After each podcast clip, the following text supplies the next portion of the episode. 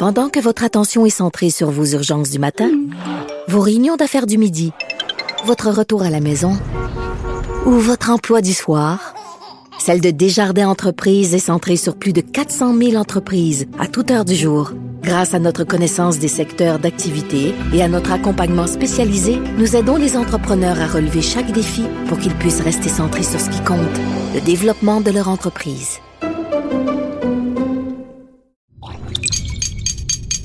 Cube Radio.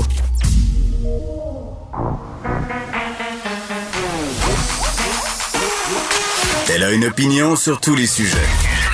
Pour elle, toutes les questions peuvent être posées.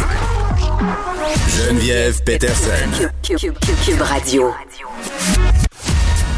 Salut tout le monde, bienvenue à l'émission. On va revenir évidemment aujourd'hui sur cette annonce faite ce matin par Christian Dubé qui était en présence d'experts sur la question du suicide, notamment l'Association québécoise de prévention du suicide. Il nous présentait son nouveau plan national de prévention du suicide. C'était dans les cartons depuis euh, quelques années, avant la pandémie. Et Christian Dubé a commencé euh, son point de presse en disant que, bon, à cause de la pandémie, ça avait été ralenti, mais je pense que, bon, effectivement, tout ce qu'on a vu concernant les questions de santé mentale euh, pendant la pandémie viennent encore plus légitimer le fait d'arriver aujourd'hui avec cette nouvel investissement de la part du gouvernement du Québec, 65 millions euh, parce que ce qu'il nous expliquait là, euh, en début de point de presse, c'était que lors de la première ébauche de ce plan national contre la prévention du suicide, euh, les suicides avaient considérablement baissé au Québec, sauf qu'à un moment donné, on a atteint un plateau. Et quand on a atteint un plateau, selon Christian Dubé, c'est le signe qu'il faut revoir les affaires, euh, euh, que ça fonctionne entre guillemets euh, plus ou moins bien. C'est-à-dire qu'on n'est pas capable d'abaisser ce nombre-là encore plus. Donc, Québec qui vise une diminution du nombre de suicides de 10% d'ici 2026. On nous dit aussi qu'on va axer davantage sur la prévention. Et moi, je, bon, j'ai plusieurs bémols par rapport à tout ça. Là. Évidemment, j'écrivais justement ce matin dans le Journal de Montréal à propos des questions de santé mentale chez les jeunes. Je comprends qu'on veut axer sur la prévention, c'est une très bonne chose. Je suis pas en train de dire qu'il faut pas mettre en place, si on veut, un filet de sécurité plus grand pour que les personnes qui ont des problèmes, euh, qui en viennent à penser au suicide, soient pas, entre guillemets, flaguées là, avant qu'il soit trop tard, avant qu'ils fassent des tentatives, avant qu'ils en arrivent à des idéations suicidaires mais il y a vraiment un manque de soins, un manque de suivi pour les gens qui sont rendus là. C'est ce que j'expliquais dans ma chronique ce matin des ados qui font des tentatives de suicide, euh, qui ont des problèmes de santé mentale majeurs, doivent attendre des mois parce qu'ils sont pas prioritaires et les parents sont à bout de souffle les parents sont plus capables de se battre avec le système. Puis, tu sais, là, je suis pas en train de dire que les gens qui travaillent dans le système sont pas bons, puis ils veulent rien savoir, puis mettre les enfants sur les listes d'attente. Ces gens-là sont pognés autant que nous autres, voudraient pouvoir aider, mais à un moment donné, ils font ce qu'ils peuvent avec ce qu'ils ont et ils n'ont pas grand-chose. je donnais l'exemple du CIUS de l'Est de Montréal, seulement deux pédopsychiatres pour couvrir ce territoire-là, alors que les problèmes sont très, très grands c'est sûr que ça fonctionne pas. Et tu sais, les parents euh, qui savent plus quoi faire, qui se disent, ben en attendant d'avoir un suivi au public, en attendant que je ne sais pas, moi, un pédopsychiatre rappelle euh, qu'on ait un suivi du CLSC parce que souvent, ce qu'on me racontait, c'est que tu te pointes à l'hôpital et qu'on te donne un numéro. Tu sais, si euh, la vie n'est pas en danger de façon immédiate, là, on te donne un numéro. Et là, ben, si ça va mal, t'appelles à ce numéro-là. Et là, c'est une ligne d'aide euh, et tout ça. Mais tu sais, je veux dire, ça vaut ce que ça vaut. Là. Les, ados, les gens qui pensent au suicide ont besoin de suivi puis de suivi immédiat. Donc, les, parents me racontaient que, voyant ça, se disaient, bon, ben, OK, on va aller au privé, on va trouver un psy. Liste d'attente prix exorbitant. On sait que c'est rendu euh, majoritairement quelque chose comme 150 pièces de l'heure voir un psychologue pour un jeune en crise suicidaire. il peut avoir besoin de voir son psy deux trois fois par semaine. Faites le calcul. j'avais Florence K la semaine passée sur des questions de santé mentale. Puis je disais, je posais la question à Florence, qu'est-ce qui arrive aux gens qui n'ont pas les moyens, un, de se battre, de s'obstiner, de parce que quand t'appelles, t'appelles, t'appelles, puis t'insistes, à un moment donné, au bout de des mois, tu finis par avoir une place. Mais qu'est-ce qui arrive aux gens qui n'ont pas cette force-là? Puis aux gens qui n'ont pas les moyens d'aller au privé, ben, m'a répondu que ces gens-là souffraient. Puis malheureusement, il y a des ados en ce moment qui vont perdre la vie, qui vont se tuer ou qui vont s'automutiler parce qu'ils n'ont pas d'aide. Donc, c'est épouvantable. Je veux bien qu'on m'offre un plan de remasterisation de la santé mentale. Oui, des millions, oui, des commissions, oui, euh, des conclusions, mais concrètement, qu'est-ce qu'on va faire, non pas en prévention, mais pour les jeunes qui souffrent en ce moment? C'est quand même une question à laquelle je n'ai aucune réponse. Le gouvernement ne nous donne aucune réponse. Parmi les sujets qu'on va aborder aujourd'hui, la gestion de la COVID-19, euh, on le sait, la fin du masque, c'est demain. C'est pas aujourd'hui, c'est demain. Il y a bien des gens qui ont très, très hâte sauf dans les transports en commun, les CHSLD, les hôpitaux, il va sans dire. La gestion euh, de la COVID-19 par le gouvernement Legault est critiquée dans un essai collectif qui paraît cette semaine. Et on va recevoir la co-directrice de l'ouvrage, euh, Josiane Cossette, qui va être là avec nous pour nous parler un peu, oui, de la gestion de la COVID-19, mais pourquoi, comme fille qui est zéro experte là-dedans, elle a décidé de se lancer dans la rédaction de cet ouvrage-là, alors qu'on est un petit peu tanné aussi d'entendre parler de la pandémie, donc c'est un pari audacieux. Et on aura plus tard Martin Drapeau, qui est un prof d'université en psychologie. Là, vous avez peut-être pu lire le papier d'Émilie Duvreuil sur le site de Radio-Canada. Euh, ce prof-là qui se dit euh, victime de la culture euh, de l'annulation pardon, pour avoir dénoncé des cas de discrimination positive à l'Université McGill où il enseigne. Il dit même que ça l'a plongé dans un état de profonde détresse psychologique. Il sera avec nous un peu plus tard. Je pense que c'est ce qui a fait sursauter le procureur de la Couronne. Nicole Gibault. J'en ai un ras-le-bol de ces gens-là. À mon sens, c'est de l'intimidation. Geneviève Peterson. C'est ça. Puis s'il sauve en marchette, on aura le temps de le rattraper. La rencontre. Non, mais toi, comme juge, est-ce que c'est le juge qui décide ça? Comment ça marche? Oui, oui, oui, oui, oui, oui, oui. C'est le juge. La rencontre Gibault-Peterson. Salut, Nicole. Bonjour Geneviève. Le juge qui a commencé à donner ses directives au jury le chargé de décider du sort euh, de Carl Giroir. Oui, journée extrêmement importante parce que c'est sûr qu'on l'a suivi, toi et moi, tout le temps. Puis on est allé étape par étape. Les plaidoiries, on a laissé une journée euh, euh, pour que les procureurs se préparent. Puis ensuite, le juge a décidé de le faire en deux temps pour mm. donner euh, un peu de temps aux jurés pour le week-end. Mais il les a mis en garde aussi là que c'est il y a des questions extrêmement importantes en droit. Il les dirige euh, de cette façon-là, parce que c'est lui qui est le maître du droit, mais les jurés sont maîtres des faits. Donc, dans cette affaire-là, d'emblée, il a dit, écoutez, euh, il y a, peut-être un danger important là, si euh, si effectivement euh, dans les parce que c'est sûr que c'est la non responsabilité criminelle qui est au cœur de de ce dossier-là. Et c'est ça d'abord et avant tout que les jurys devront décider. Et j'explique pourquoi tantôt mais d'abord et avant tout ils devront se pencher c'est ce que le juge dit. Est-ce que oui ou non vous adhérez à une thèse ou à l'autre parce qu'elles sont diamétralement opposées les deux experts. Alors vous adhérez à l'une et à l'autre mais attention euh, il faut, puis, puis il a bien dit là, moi là, je n'ai aucun parti pris, absolument pas. Tout ce que je vous dis, c'est que les thèses d'un, les thèses, la thèse de l'un ou la thèse de l'autre, mm attention, il faut que ça soit appuyé sur des faits, euh, des faits qui, qui sont en preuve, euh, qui sont forts, etc. Puis euh, c'est tout. je fais, il fait allusion à aucune des thèses parce qu'il n'y a pas d'opinion à donner là-dessus. Il peut pas donner son opinion et c'est très bien ainsi. Mais pour le reste, lorsque vous aurez décidé là-dessus, si jamais ça va euh, mettons, dans, non responsable, c'est terminé, mais si ça va euh, dans l'autre sens, ben là, le fardeau de preuve va changer, ça va être un fardeau de preuve hors de tout doute raisonnable, parce que c'est les accusations les plus importantes qui, qui il y a déjà indiqué qu'il y aura meurtre premier, meurtre deuxième, homicide involontaire. Donc, mais il va leur expliquer pourquoi et dans quelles circonstances ils pourront aller là s'ils n'acceptent pas la thèse de la non-responsabilité criminelle. Donc, euh, on voit là qu'il les tient par la main euh, au niveau du droit, puis c'est bien correct, là, parce que eux, les faits, ils les connaissent, sont capables de les appliquer au dossier.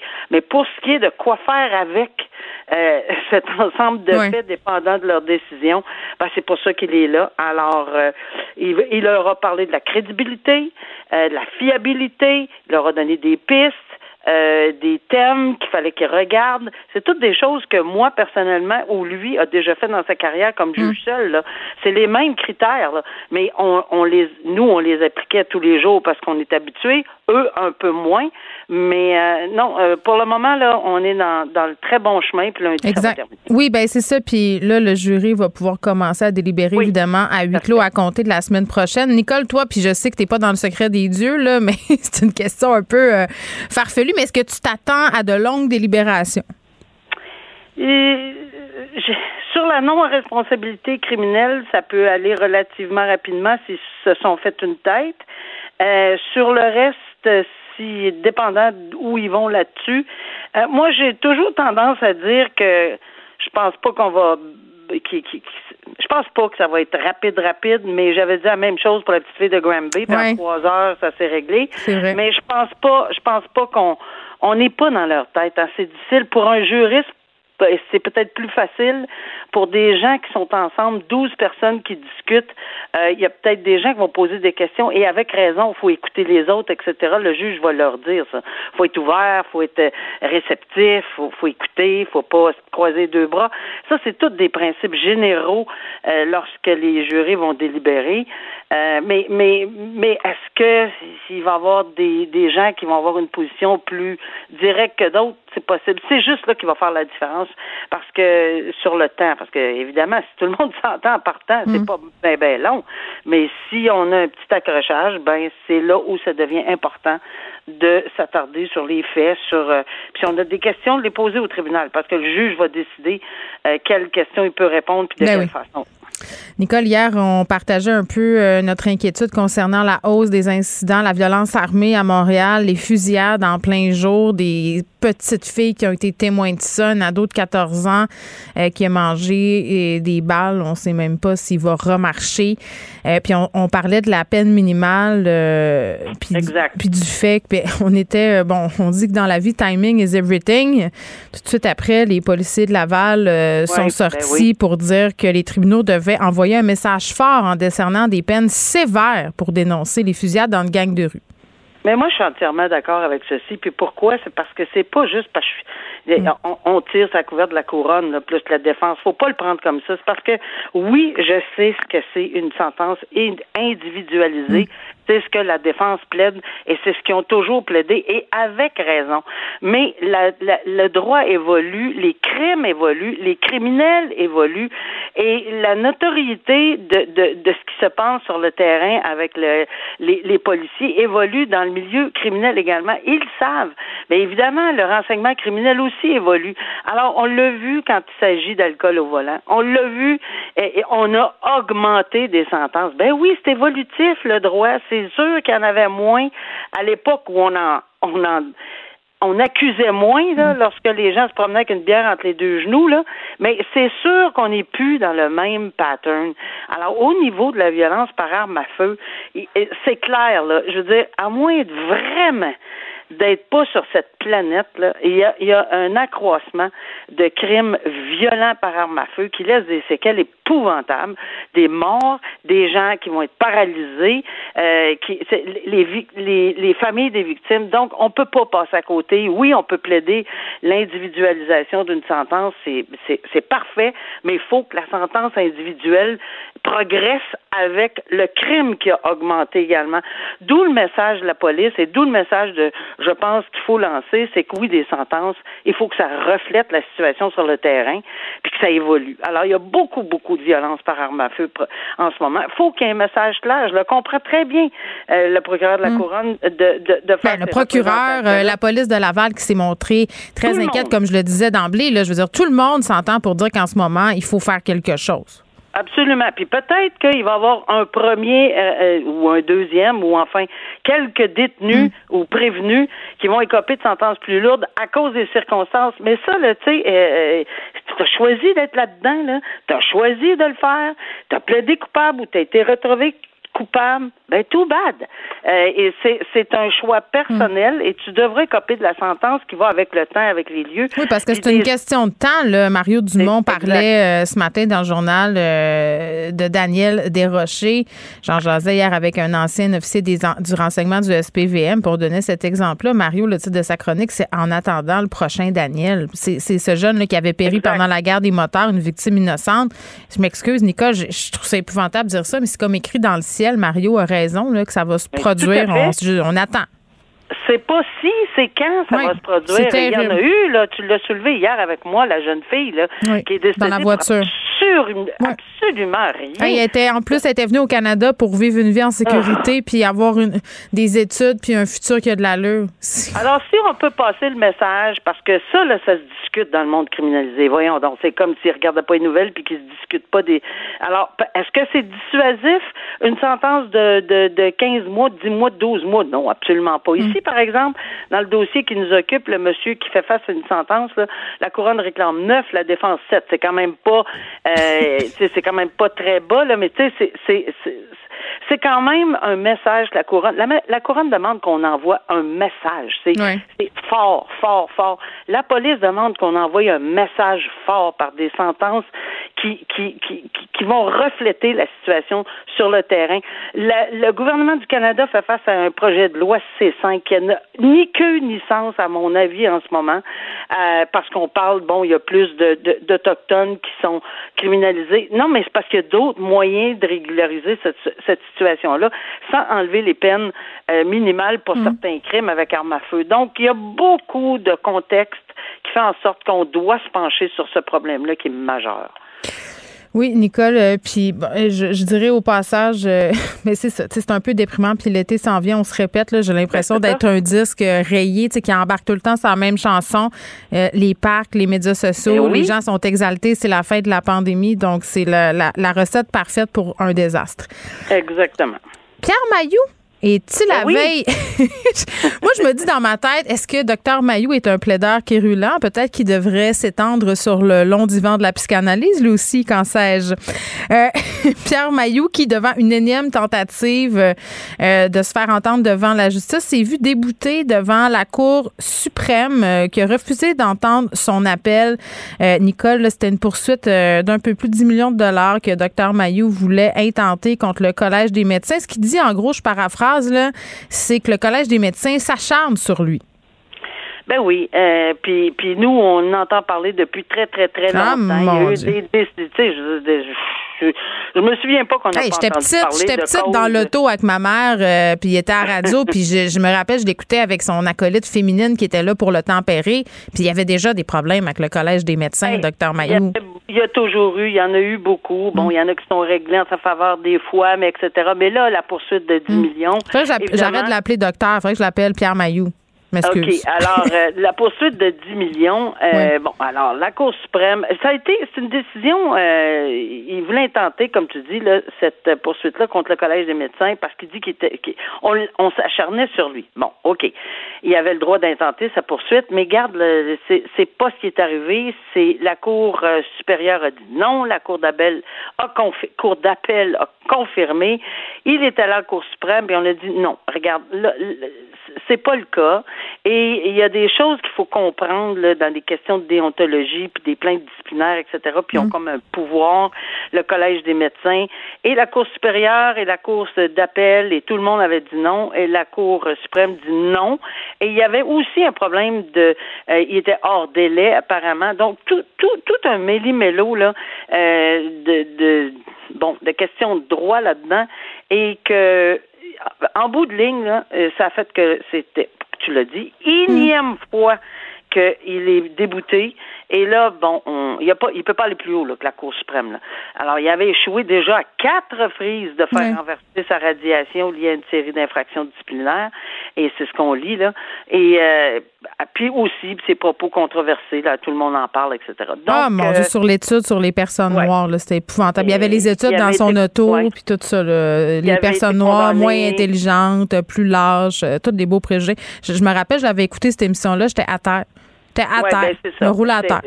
Exactement, puis il avait été également condamné une amende de 20 000. Donc, dans les circonstances, ça devrait être terminé, euh, à moins qu'il y ait d'autres choses qu'on connaît pas.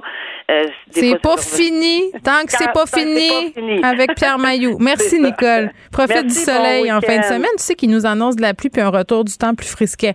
Profite des derniers moments. Oui, absolument. Toi aussi. bye. bye. Euh, j'ai reçu un, courriel par rapport à la discussion que j'avais en début d'émission. Je vous disais que je revenais sur un peu euh, les annonces pour la santé mentale faites par Christian Dubé. Je faisais référence euh, à ma chronique dans le journal où j'explique l'histoire de la petite Béatrice qui a fait une tentative de suicide et qui a eu de l'aide seulement plusieurs mois plus tard. Un témoignage tellement touchant qui vient de me parvenir d'une auditrice. Je vais donner juste son prénom, vous comprendrez pourquoi. Marie-Claude qui dit Ici, ma fille, à l'époque de 16 ans, mal dans sa peau, intimidation à l'école, dépression. Nous avons payé des psychologues de notre poche tellement d'argent, elle ne le sait pas, mais nous avons presque fait faillite. Euh, car mon conjoint avait perdu son travail. Moi, j'étais à temps partiel et nos économies étaient bien placées. Bref, finalement, mon chum a trouvé quelque chose de super bien avec une bonne assurance. Entre-temps, ma fille a fait une crise en pleine nuit. Elle nous a demandé de la porter à l'urgence. Les autres fois, c'était nous, nous qui l'apportions à l'urgence, c'est ce que je comprends. Euh, et là, ils ont pris sa demande au sérieux cette fois-là. Six ans plus tard. Six ans, OK? Elle a eu accès gratuitement à un psychologue du CLSC. Donc, cela fait presque trois ans qu'elle est suivie au public. Très bon service, mais six ans d'attente. On a passé proche de la perte trois fois pendant ce temps. Elle a presque 25 ans et étudie comme éducatrice spécialisée travailleuse sociale. Elle sait de quoi elle parle. Sa médication est enfin bien ajustée. Dieu merci. C'est épouvantable. C'est une vraie histoire, là. C'est une personne qui m'écrit ça live. Six ans. Une petite fille qui voulait se suicider. Si ses parents n'avaient pas été là, s'ils n'avaient pas presque tout passé leur argent, elle serait où cette petite fille-là aujourd'hui? Mais elle serait morte. Pendant que votre attention est centrée sur vos urgences du matin, vos réunions d'affaires du midi, votre retour à la maison ou votre emploi du soir, celle de Desjardins Entreprises est centrée sur plus de 400 000 entreprises à toute heure du jour. Grâce à notre connaissance des secteurs d'activité et à notre accompagnement spécialisé, nous aidons les entrepreneurs à relever chaque défi pour qu'ils puissent rester centrés sur ce qui compte, le développement de leur entreprise.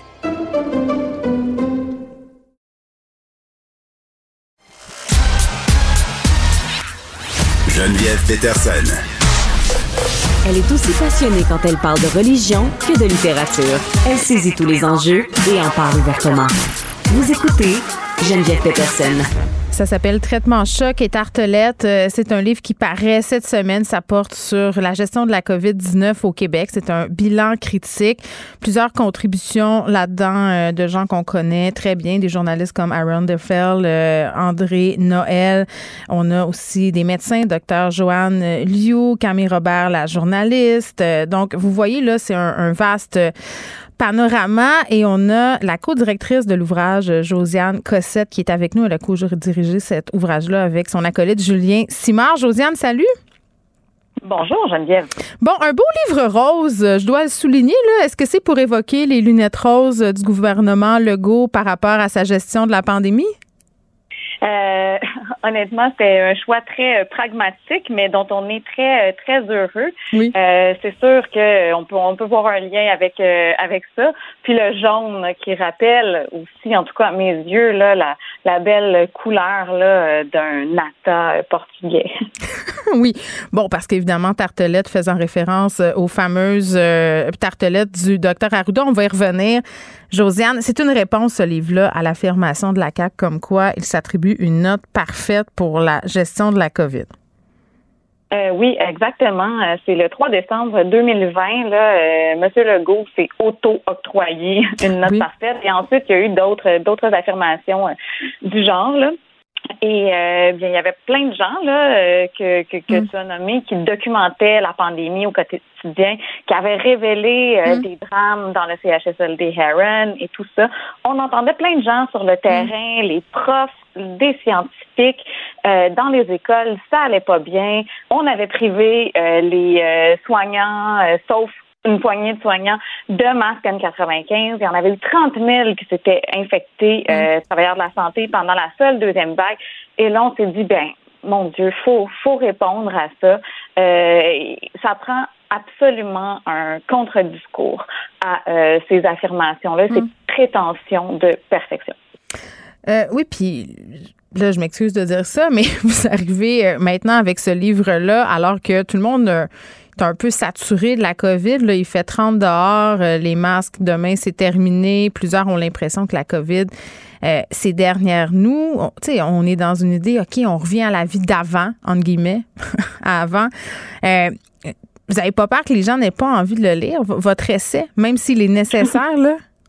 Ben, euh, c'est sûr que là, euh, la fatigue pandémique, elle est bien réelle, euh, mais elle est bien réelle, je crois, aussi à cause euh, du mode de gestion de cette de cette crise-là. Donc, c'est important. Ça peut être intéressant de lire aussi pour comprendre d'où vient notre si mm grande fatigue au Québec. Donc, certains ont parlé de yo-yo. Nous, on a parlé de traitement choc et tartelette. Donc, toujours ces espoirs, puis on est encore là-dedans. Donc, mm. on nous fait miroiter des espoirs, justement, le retour à une normalité qu'on va sans doute vivre quelques mois, quelques temps, parce que là, les fenêtres vont être ouvertes, on va être mm. à, l'extérieur. Le virus va moins circuler. Quoique, on est encore, euh, mon Dieu, on a eu déjà cette année plus de personnes décédées que pour toute l'année dernière. Donc, c'est pas terminé. Du variant Omicron? Euh, ben, variant, euh, oui, Omicron 1, Omicron 2. Donc, il y a tellement de gens qui se sont mm. euh, contaminés que en malgré la vaccination, on, est quand même là mm. dans toujours entre 20 à 30 morts par jour. C'est quand même assez, ben, euh, tu assez gigantesque. Oui, tu dis ça, mais on a tendance à les oublier. Euh, moi, j'étais un peu euh, évidemment, moi j'animais chaque jour pendant la pandémie, puis au début de chaque point de presse, on faisait un décompte des morts, puis on passait rapidement à autre chose, puis ça me ça me jetait tout le temps un peu à terre. je me disais mon dieu, ces gens-là ont des familles, ce sont des personnes. puis je comprends qu'on pouvait pas les nommer à chaque point de presse là, ça, ça aurait pas eu de bon sens, mais est-ce qu'on les a oubliés, ces morts-là? Parce que, tu sais, il y, a ça, puis il y a aussi le fait que M. Legault, par rapport à l'expression vivre avec le virus, s'est fait poser la question par un journaliste euh, ce que ça voulait dire, le vivre avec le virus. Puis écoute, on se la pose un peu tous, cette question-là, Josiane, là, et il a dit euh, ce que ça voulait peut-être dire accepter peut-être plus de morts. Oui, cette affirmation-là, euh, c'est complètement crève-cœur parce que euh, ces, ces décès-là de personnes qui, même si elles sont vieillissantes, ce sont des décès qui sont prématurés. Ces personnes-là ne seraient pas nécessairement mortes mm. à ce moment-là, n'eût été de la COVID. Et on décide vraiment de les oublier, de fermer les yeux euh, sur, euh, sur ces personnes-là. Mm. Plus les élections approchent, on parle quand même beaucoup de populisme et d'électoralisme et ça a énormément teinté euh, la, la, la gestion et on le sent de plus en plus. Hein. Mm. François Legault, ces derniers mois, depuis qu'il a confié, n'est-ce pas, le, le, euh, les conférences de presse mm. à M. Boileau, François Legault ne parle plus de COVID. Non, mais attends, puis moi, ça me fait rire. Je m'excuse, Josiane, de te couper, mais moi, euh, on a fait ça pour euh, donner aux gens euh, cette certitude que la santé publique était ah séparée du politique. Euh, est-ce que c'est vraiment possible? Moi, je pense pas. Puis, tu sais, ah c'est un peu ironique, là. Je veux dire, la, fille de la, fille du docteur Boileau, qui est l'attachée de presse de Christian Dubé, en tout cas, tout ça est. Tout à fait. Non, non, on est dans, dans on nous donne l'illusion d'agir une fois, une fois de plus. Donc, moi, je pense que cette séparation-là, elle est illusoire. Mm. Euh, on sent beaucoup le poids du politique derrière M. Boileau. Et ben, pendant ce temps-là, euh, M. Legault, ben, lui, il peut aller serrer des mains euh, annoncer des bonnes nouvelles et faire campagne vers une réélection euh, qui va sans doute être euh, forte hmm. à l'automne. Donc oui, ce livre-là, il faut il faut le lire pour hmm. pour pour comprendre. Oui, mais en même temps, en, même temps, Josiane c'est facile de jouer au gérant d'estrade et de dire après coup qu'on aurait dû faire ci puis ça. Je veux dire, dans certains dossiers, pas tous les dossiers, là, on naviguait vraiment à l'aveugle. Au début, oui. Euh, sauf que euh, là, on dit qu'on est après coup parce que le livre paraît deux ans plus tard. Sauf que des André Norel, des Aaron Derfeld, mm. des Nancy de la Grave, André qui a beaucoup parlé de la ventilation dans les écoles, ça c'est l'angle mort. Là, toi, tu as coécrit un texte avec Olivier Drouin de Covid École sur la question qui n'est pas encore réglée, hein, par ailleurs, la ventilation. Ben, du tout. On est encore en train de, de, de, de faire pas grand-chose. On a des capteurs de CO2 qui nous indiquent qu'on a un problème. Mais Puis après ça, qu'est-ce qui se passe? On n'a pas de solution. Mais tout ça pour dire que ces personnes-là, euh, alors que ça s'est passé, le 13 mars 2020, hmm. André Noël disait, mais il y a de la transmission par les asymptomatiques. Le hmm. docteur Anthony Fauci aux États-Unis l'a dit à la fin du mois de janvier. C'est aérien. Le Diamond Princess au Japon nous l'a montré.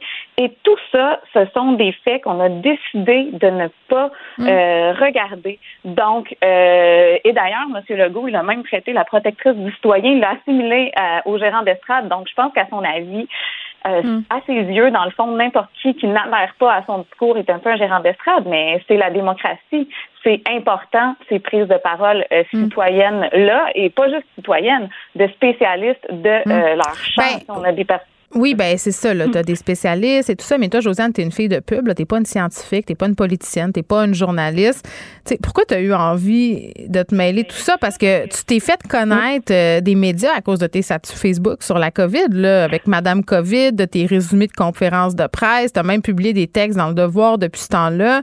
Euh, pourquoi tu prends cette place-là? Euh, ben c'est honnêtement c'était absolument pas euh, prémédité. Euh, je pense que quand j'ai commencé à communiquer autour de la COVID, mm. d'ailleurs c'est la première que je suis allée voir à la radio suite je à, mon premier texte qui est paru. ben c'est comme si ce, ce point de vue là à chaud, mais analytique aussi, est toujours dans l'empathie et dans le dire on oublie ces personnes-là. On oublie tel temps. On ne tient pas compte de ça. On est en train de nous mentir parce qu'on nous a énormément menti. Euh, moi, ma formation, quand même, euh, je suis formée en, en, sémiotique, en sémiologie. Donc, l'analyse des signes et des discours, mm. euh, c'est il est là mon angle. Donc, de regarder tout ce qu'on nous dit, tout ce qu'on ne nous dit pas, et comment on nous dit les choses et à quel moment, c'est extrêmement révélateur euh, de, entre autres, justement, de, de, de, de la prévalence du politique sur la santé publique dans toute cette histoire. Ben, j'ai envie de te dire aussi que souvent, comme citoyen, on se dédouane un peu en, se disant que c'est la job du gouvernement de faire ci, de faire ça, puis de se prononcer. Puis en même temps, ça fait partie du devoir citoyen quand on chiale, justement, d'aller au bat. Donc ça, ça, on va te le donner. tu y vas euh, très, très bien. Terminons en parlant du docteur Arruda euh, Josiane, puisque, bon, euh, les tartelettes, on le disait, fait référence au Natas qu'il aimait bien préparer. Ça a été drôle, notre relation avec ce monsieur-là, hein, qui est comme passé de héros populaire à bof, euh, je n'irai pas dire jusqu'à zéro, mais est-ce que tu trouves ça juste euh, qu'il se soit fait démissionner? Euh, oui, il s'est en effet fait démissionner. Ben, c'est sûr que le docteur Arruda, il, une pandémie, c'est sûr que c'est gros, mais mm. en même temps, l'espèce de popularité avec laquelle il a flirté et qui lui a plu a par moment, on a eu l'impression, pris le dessus sur les réelles actions qu'il fallait poser. Euh, il a fait, il a été à la traîne, euh, il a dit des énormités, bon, par rapport à la transmission aérienne, par exemple, euh, à, l'effet que c'était mm. pas la, le mode de transmission majeur, alors que ça l'est, et tout ça, et tout ça a fini par, par s'accumuler. Sauf que maintenant que M. Boileau est rendu là, moi en tout cas, je regarde ça et je me dis, on a l'impression que Horacio Arruda au moins, il essayait. Oui, ben, il y avait de la tension. On sentait ça des fois pendant les points de presse. Là. mais, bon. il essayait, alors que là, docteur Boileau, honnêtement, hmm. on a l'impression que c'est vraiment seulement le porte-parole du politique et qu'on est euh, on n'est pas dans euh, la protection. Euh, puis je veux pas dire de confiner pour toujours. Là. Je veux dire qu'il faut des actions institutionnelles et dans les infrastructures et donner de l'information pleine et entière au public pour qu'il puisse bien se protéger dans cette autogestion-là. Donc, il faut prévoir l'automne. Et euh, le docteur Boileau, présentement, il dit on va être prêt, mais il fait absolument rien euh, pour qu'on le soit. Josiane Cossette, merci. Ça s'appelle Traitement choc et tartelette. C'est publié chez Somme toute. C'est un bilan critique de la gestion de la COVID-19 au Québec. C'est vraiment intéressant parce qu'on a des gens de tous les horizons qui ont écrit là-dedans, que ce soit des journalistes, euh, que ce soit des médecins, des virologues, des scientifiques et même Josiane, qui est une citoyenne. Merci. Merci beaucoup. Bye Bonne fin de journée. Pour elle, une question sans réponse n'est pas une réponse. Geneviève Peterson. Cube Radio. Vincent, salut. Salut Geneviève. Écoute, moi, je vis pour des moments comme ceux qui se sont déroulés hier sur Twitter quand tout le monde euh, qui est un Québécois francophone se demandait. Écoute, est-ce que Stephen King a sacré sur Twitter? Et là, là, c'était partout, là. Oui, effectivement, parce que Stephen King, quand même un des auteurs les plus connus de la planète, qui euh, tweet hier juste le mot sacrament. point. Euh, point. Et là, tu te dis, euh, OK, mais qu'est-ce qui se passe? Est-ce que est-ce qu'il y a eu, parce que nous, c'est au Québec, à un moment donné, tu des fois, tu n'accompagnes pas le sacrement de rien d'autre. là tu fais juste un grand souper, bah, sacrement. Et là, tu te dis, qu'est-ce qu'il y avait quelque chose, est-ce qu'il y a une frustration, est-ce que ça, il connaît des Québécois? On se, se demandait un peu tous. Fallait aller voir juste le message précédent de Stephen King pour comprendre. C'est que c'était tout simplement une correction d'un mot de son tweet précédent qui disait, if men could have, could have babies, Oui. abortion will be a sacrament. Il avait écrit ça, Oui, il voulait écrire sacrament. Ça. Et euh, donc, sur, la, sur- sur un message sur l'avortement. Mais écoute, ça a enflammé les Québécois de sorte que lui devait se demander, en mot à dit, ce qui se passait en voyant plein de commentaires en français de. Oui. Des bon, photos de Pierre Lambert aussi Des- de ben- lancer compte qui disait tout le temps sacrament. Sacrément, Su- il y en a plein qui ont répondu ça, Suzy, Oui. euh, faisant référence à lancer compte. Oui. Marine Euh, Orsini qui incarnait Suzy. Je voyais nos, euh, nos collègues du, euh, du sac de chips qui allaient chercher un peu tous les commentaires les plus drôles, entre autres certains qui disaient Ouais, ouais, Steph, on comprend, c'est le prix du gaz. Tu, sais, tu parles du prix du gaz, mon Steph, euh, à, la, à la- à la québécoise. D'autres, le Yes Sir Miller. Alors, euh, tout le monde s'est bien, bien amusé là-dessus. Et je ne voyais pas euh, ajouter de tweet par rapport à Mais ça. il devait pas comprendre, ce pauvre Stephen.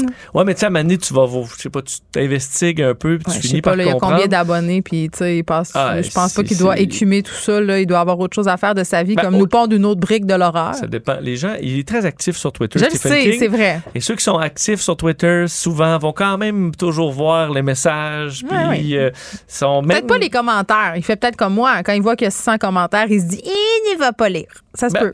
euh, Peut-être. Mais à mon Mais avis. ça aurait été le fun euh, qu'il il embarque jette quand dans- même dans un le petit jeu. coup d'œil. Ouais, parce qu'il aurait pu rajouter un calice après. Là, ça aurait été drôle. Ben, ça, ça aurait été, euh, ça aurait été extraordinaire. Mais bon, c'est pas tar- Il est pas trop tard. Hein? Peut-être ce soir, avec deux, trois petits verres de vin dans le nez, Mr. King euh, Il, va euh, peut-être aller le ajouter quelque chose. Oui. Cette semaine, euh, Vincent, il y avait une activité. Écoute, c'était épouvantable. Tu sais, on parle de multitasking quand tu es un parent. Là. Mon fils avait un cours de musique et pendant ce temps-là, je devais assister en Zoom à une réunion de parents de l'école qui était passage du primaire au secondaire. Ça durait pour toujours, là. genre trois heures de temps. Trois heures. Je te jure, ça avait pas de bon sens. J'étais dans le char, puis j'écoutais encore. Puis la madame, elle voulait qu'on participe. À un moment donné, j'ai été obligée de dire, madame, c'est parce que là, Là, va falloir j'ai fini d'écouter le, le- la locution en marchant le chien, là. Pour te dire à quel point j'ai eu le Mais temps de ton à mes esprit devait un petit peu se ben, promener. il, va- des il vagabondait, mais il y a eu un, un bout très intéressant dans, dans, dans tout ça. Parce qu'elle, c'était une mère de cinq enfants, puis elle nous expliquait un peu l'adolescence de, de ses enfants, Euh, notamment nous donner des explications médicales et scientifiques sur les comportements qui nous irritent chez nos ados. Le fait qu'ils mangent tout le temps, qu'ils se lèvent tard, et surtout, mon préféré, sur le fait que dès que moi je parle à ma fille ou à une de mes deux filles, c'est roulement d'yeux. Roulement d'yeux automatique. Et là, elle nous expliquait que bon, c'était normal, puis elle nous donnait des trucs euh, pour passer au travers de ça. Moi, je suis encore ado, Vincent, je roule encore des yeux pas mal dans oui, ma vie. Mais est-ce que, oui, est-ce que.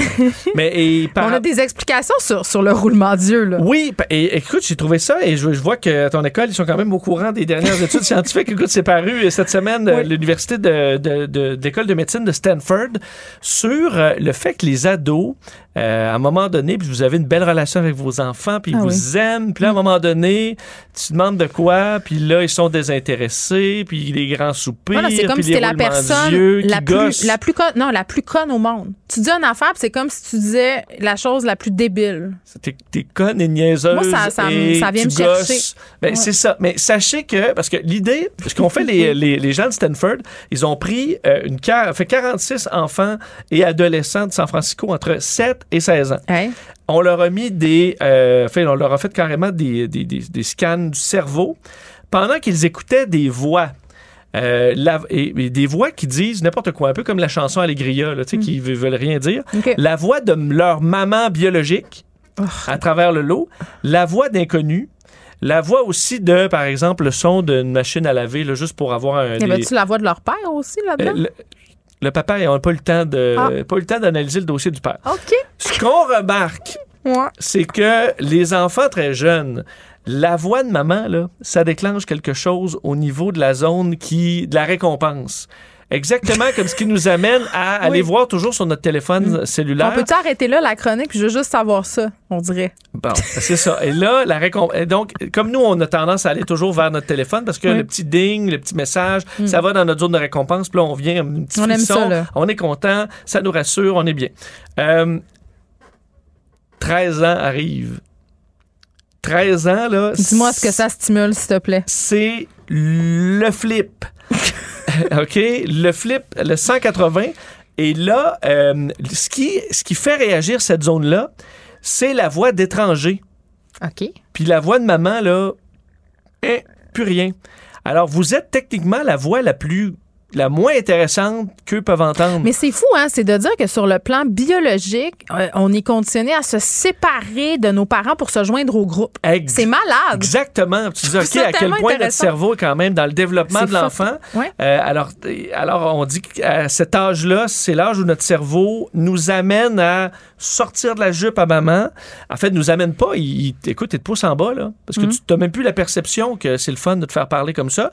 Euh, et euh, les voix d'étrangers vont t'amener vraiment dans cette zone-là. Ça va être toujours intriguant.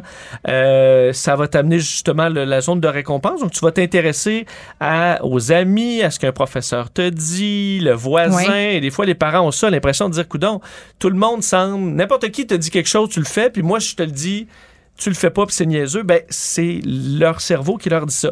Donc, Sachez-le, si votre ado fait ça, c'est, écoute, il va, il va bien, il va bien, comportement tout à fait normal. Est-ce que ça nous aide, par contre, à mieux accepter la situation? Je ne sais sûr. pas. Mais en même temps, de savoir que c'est que c'est fait comme ça puis que c'est biologique, on dirait que moi, oui. On- Puis euh, le fait aussi que ça fait la deuxième rien fois fait que de je pas passe correct. par là. Tu t'as pas rien Ouais. fait de pas correct. C'est un peu ce que ça veut dire aux mères. Euh, Et le fait que, pour l'avoir déjà vécu, à 17 ans, si tu- ou à- moi je suis parti Ouais. en appart jeune, à 17 ans, Moi aussi. après ça, certains partent plus vieux. Mm. Là, euh, là, maman, euh, là, tu comprends tout, là. Mais moi, c'est quand j'ai eu des ça, enfants que j'ai compris. En tout cas, tout ce que j'avais fait endurer à maman. Mais moi, je te dis, j'étais encore ado. Là. Des fois, je m'auto-énerve. Je me dis, mais on, là, tu vas avoir 40 ans. Là. Tu fais encore des commentaires. Tu veux-tu bien être calmé? c'est comme, arrête, là. Je suis comme un, j'ai un trouble de l'opposition. Mais en même temps, bon. ton cerveau, c'est pas, il, pas est resté dans cette phase-là, Il est resté, euh, il, y a, il y a la voix de certaines personnes qui m'énervent. On Bon. ça de même. Et là, On euh, même. on demande effectivement la voix de papa, là, ça fait quoi? Ouais. Et ça, malheureusement, les chercheurs ont dit, écoutez, on avait un budget limité. ah, ben c'est ça. On n'avait pas Oui. du temps de Mais non, scanner c'est toujours assez la mère long. qui donne les ordres. Non, ben, ce que les chercheurs disent, c'est on, on croit que ce serait à peu près la même affaire, mais il faudra que des recherches le prouvent parce que euh, je pense que les, pères aussi se font soupirer d'en face. Mm. Mais, on la- dirait quand même que, écoute, là, là, c'est juste de la grosse expérience de vie. Oui. Là, il y a, aucun fondement scientifique dans, dans ce que je vais dire. Mais ce que j'ai remarqué autour de moi, euh, bon, chez mes amis qui ont des ados, des pré-ados, c'est que le père souvent est comme une espèce de courroie de transmission. Tu puis d'espèce d'apaisement, là. Parce que là, t'as as les ados qui sont assis perpétuellement sur le rond-poil à high, là. C'est-à-dire Oui. que dès qu'il se passe quelque chose, paf, tu ça part. Puis là, habituellement, t'as le père qui est comme entre les deux, comme un médiateur, puis qui dit Garde. Tu sais, ta mère, euh, c'est une bonne mère? Il t'en parle l'affaire, fait que ça peut faire deux effets. C'est- Ça, toi, ça te met en crise parce que tu dis, puis tu prends. prends, prends mon bord. Ouais, ou ça calme le jeu. Y a le- moi, je remarque ça. On dirait que les ados sont moins réactifs sur leur père. Mais tu sais, Ça peut vraiment parce dépendre. que j'ai des filles aussi. C'est ça. Ça peut vraiment là. dépendre des, euh, des, des familles, mais euh, la voix de la mère, ça fait ça. Alors, ceux qui ont des enfants de 12 ans, là, profitez-en. Et je te jure, hein. Vincent, parce que ça switch en une nuit. Hein.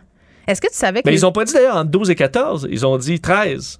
Alors, je pense qu'à un moment donné, Il y en ça- a pour qui, dès les premiers signaux de la, de la puberté, ça commence. Puis j'ai appris dans ma fameuse rencontre qu'on pouvait grandir d'un centimètre en une nuit quand on est un ado. Est-ce que tu réalises? Un Ben, centimètre? j'avais, je pense, les bras me rendaient aux genoux à un moment donné. T'es Puis long? mes genoux, ils allaient dans. Écoute, ils pouvaient faire un C'est ça. Mais 380. C'est pour ça que les, les- les ados ont toujours faim. C'est épouvantable. Un centimètre en une nuit, mon frère mangeait deux pains le matin. Ça mettait mon père Ouais. en beau maudit. J'imagine quand même là, avec l'inflation, des parents qui sont Ben, déjà cassés. arrêtent de grandir. Là, tu te dis, écoute, arrête de manger parce qu'on. Ben, On mange ça, du t'as pas le riz, choix. là. Ouais. Moi, chez nous, c'est comme des broyeurs à déchets. là. Si j'achète des chips, deux jours plus tard, il n'y en a plus.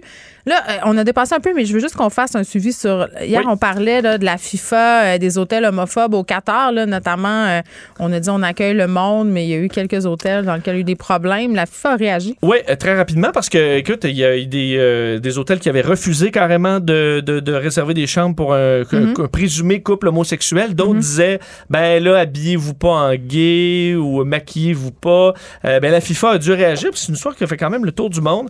Et la FIFA qui dit, bon, la Fédération internationale de soccer dit euh, au- que tous les hôtels, parce que c'est des hôtels associés avec la FIFA, tous les hôtels qui sont associés avec la FIFA, il y en a à peu près 70, et qui ne correspondent pas aux standards élevés de l'organisation Mm. verront leur contrat être annulé. Et dit, par-dessus ça, il y aura, on promet des campagnes de sensibilisation d'ici la Coupe du Monde au Qatar euh, pour euh, les hôteliers et des inspections qui seront faites Mm.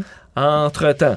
Alors, je pense qu'on a vu qu'on avait metté la loupe un peu sur les ces Ben là. événements-là. Alors, les hôtels seront avertis. On sait qu'au Qatar, euh, les euh, relations homosexuelles peuvent euh, mener à une sentence de prison de 7 ans. On a dit pendant la Coupe du Monde, tout le monde est la bienvenue, c'est l'harmonie, c'est beau, beau, Ben beau. oui. Il y a comme un moratoire sur les, les lois sur les homophobes. longues peines de prison, Oui. c'est pas... écoute, moi, j'irais peut-être pas faire un petit tour au Qatar. Je regarderai ça à la télé, les... Ah, moi, j'ai envie d'aller ailleurs. Euh, C'est ça. je pense que. Voilà c'est pour une- une- ensemble. C'est pas une destination. Non, mais avec les vols à 500$, piastres, là, on pourrait aller faire un petit tour quelque part. Exact, très bonne idée. bye bye. Salut. Pendant que votre attention est centrée sur cette voix qui vous parle ici, ou encore là, tout près ici, très loin là-bas, Celle de Desjardins Entreprises est centrée sur plus de 400 000 entreprises partout autour de vous. Depuis plus de 120 ans, nos équipes dédiées accompagnent les entrepreneurs d'ici à chaque étape pour qu'ils puissent rester centrés sur ce qui compte, la croissance de leur entreprise. Ne vous laissez pas berner par ces prises de position saisissantes. Geneviève Peterson est aussi une grande sensible. Vous écoutez Geneviève Peterson. Un article, voyons, un article, pardon, d'Émilie Dubreuil euh, qui attire vraiment beaucoup l'attention, qui raconte l'histoire d'un professeur de l'université McGill qui se dit victime de cancel culture. Là, vous avez peut-être vu ça passer depuis ce matin. C'est un peu partout sur les médias sociaux parce que, bon, euh, pour avoir fait un documentaire sur le tribunal populaire, dès qu'on parle de culture de l'aliénation, ça attire l'attention. Les gens veulent savoir euh, et avec raison, parce que, bon, il y a cette idée de la peur de la censure qui plane là, depuis déjà quelques mois. Beaucoup de personnes qui s'interrogent là-dessus, là, notamment dans la foulée du projet de loi 32 sur la liberté académique. On en a jasé beaucoup la semaine passée. On parle avec le docteur Martin Drapeau, qui est ce prof en question, ce prof de l'université McGill qui se dit victime de culture du bannissement. Monsieur Drapeau, bonjour. Bonjour, madame. Bon, euh, quand même des termes forts là, qui sont utilisés dans ce texte-là d'Émilie Dubreuil, une journaliste quand même d'expérience que je respecte beaucoup. Là. Euh, un article qui semble fouillé, euh, étoffé. Euh, on vous décrit comme un professeur en liberté d'enseignement, surveillé. Euh, ce qu'on dit, c'est que vous avez été accusé de tous les mots pour avoir critiqué un projet de discrimination positive au sein du programme Vous enseignez. Vous enseignez en psycho. Expliquez-moi, M. Drapeau, ce que vous vivez, ce que vous avez vécu dans votre département. En fait, quand, quand j'ai écrit mes textes, notamment les, textes, les deux textes qui, qui ont été publiés par, par le Devoir, j'ai des collègues et, et, des étudiants qui ont fait des appels, euh, des appels à la censure, des, appels à ce que je sois réprimandé. On a dit moi, puis là, je vous invite, j'imagine que vous les avez lus, ces deux textes-là, dans le Devoir. Parce oui, que, mais nos auditeurs les ont pas lus. Fait que rapidement, euh, où il était question de quoi dans ces textes-là? En fait, les textes euh, dénonçaient, le premier dénonçait des procédures d'admission qui devaient être mises en place, qui étaient négociées pour euh, Mm. favoriser une plus grande diversité dans, dans notre programme, ce qui est Ouais. une bonne chose en soi, sauf que la façon de faire était particulièrement curieuse. Ça impliquait notamment de poser des questions, euh, dans un entretien ou par questionnaire, pour obtenir des informations qui, à mon avis, sont très intimes, très personnelles. Par exemple, euh, bon, euh, pour, pour, pour rendre compte d'une plus grande diversité de genre, ben, Mm. parler des, de l'identité de genre des personnes ou bien de sexuelle.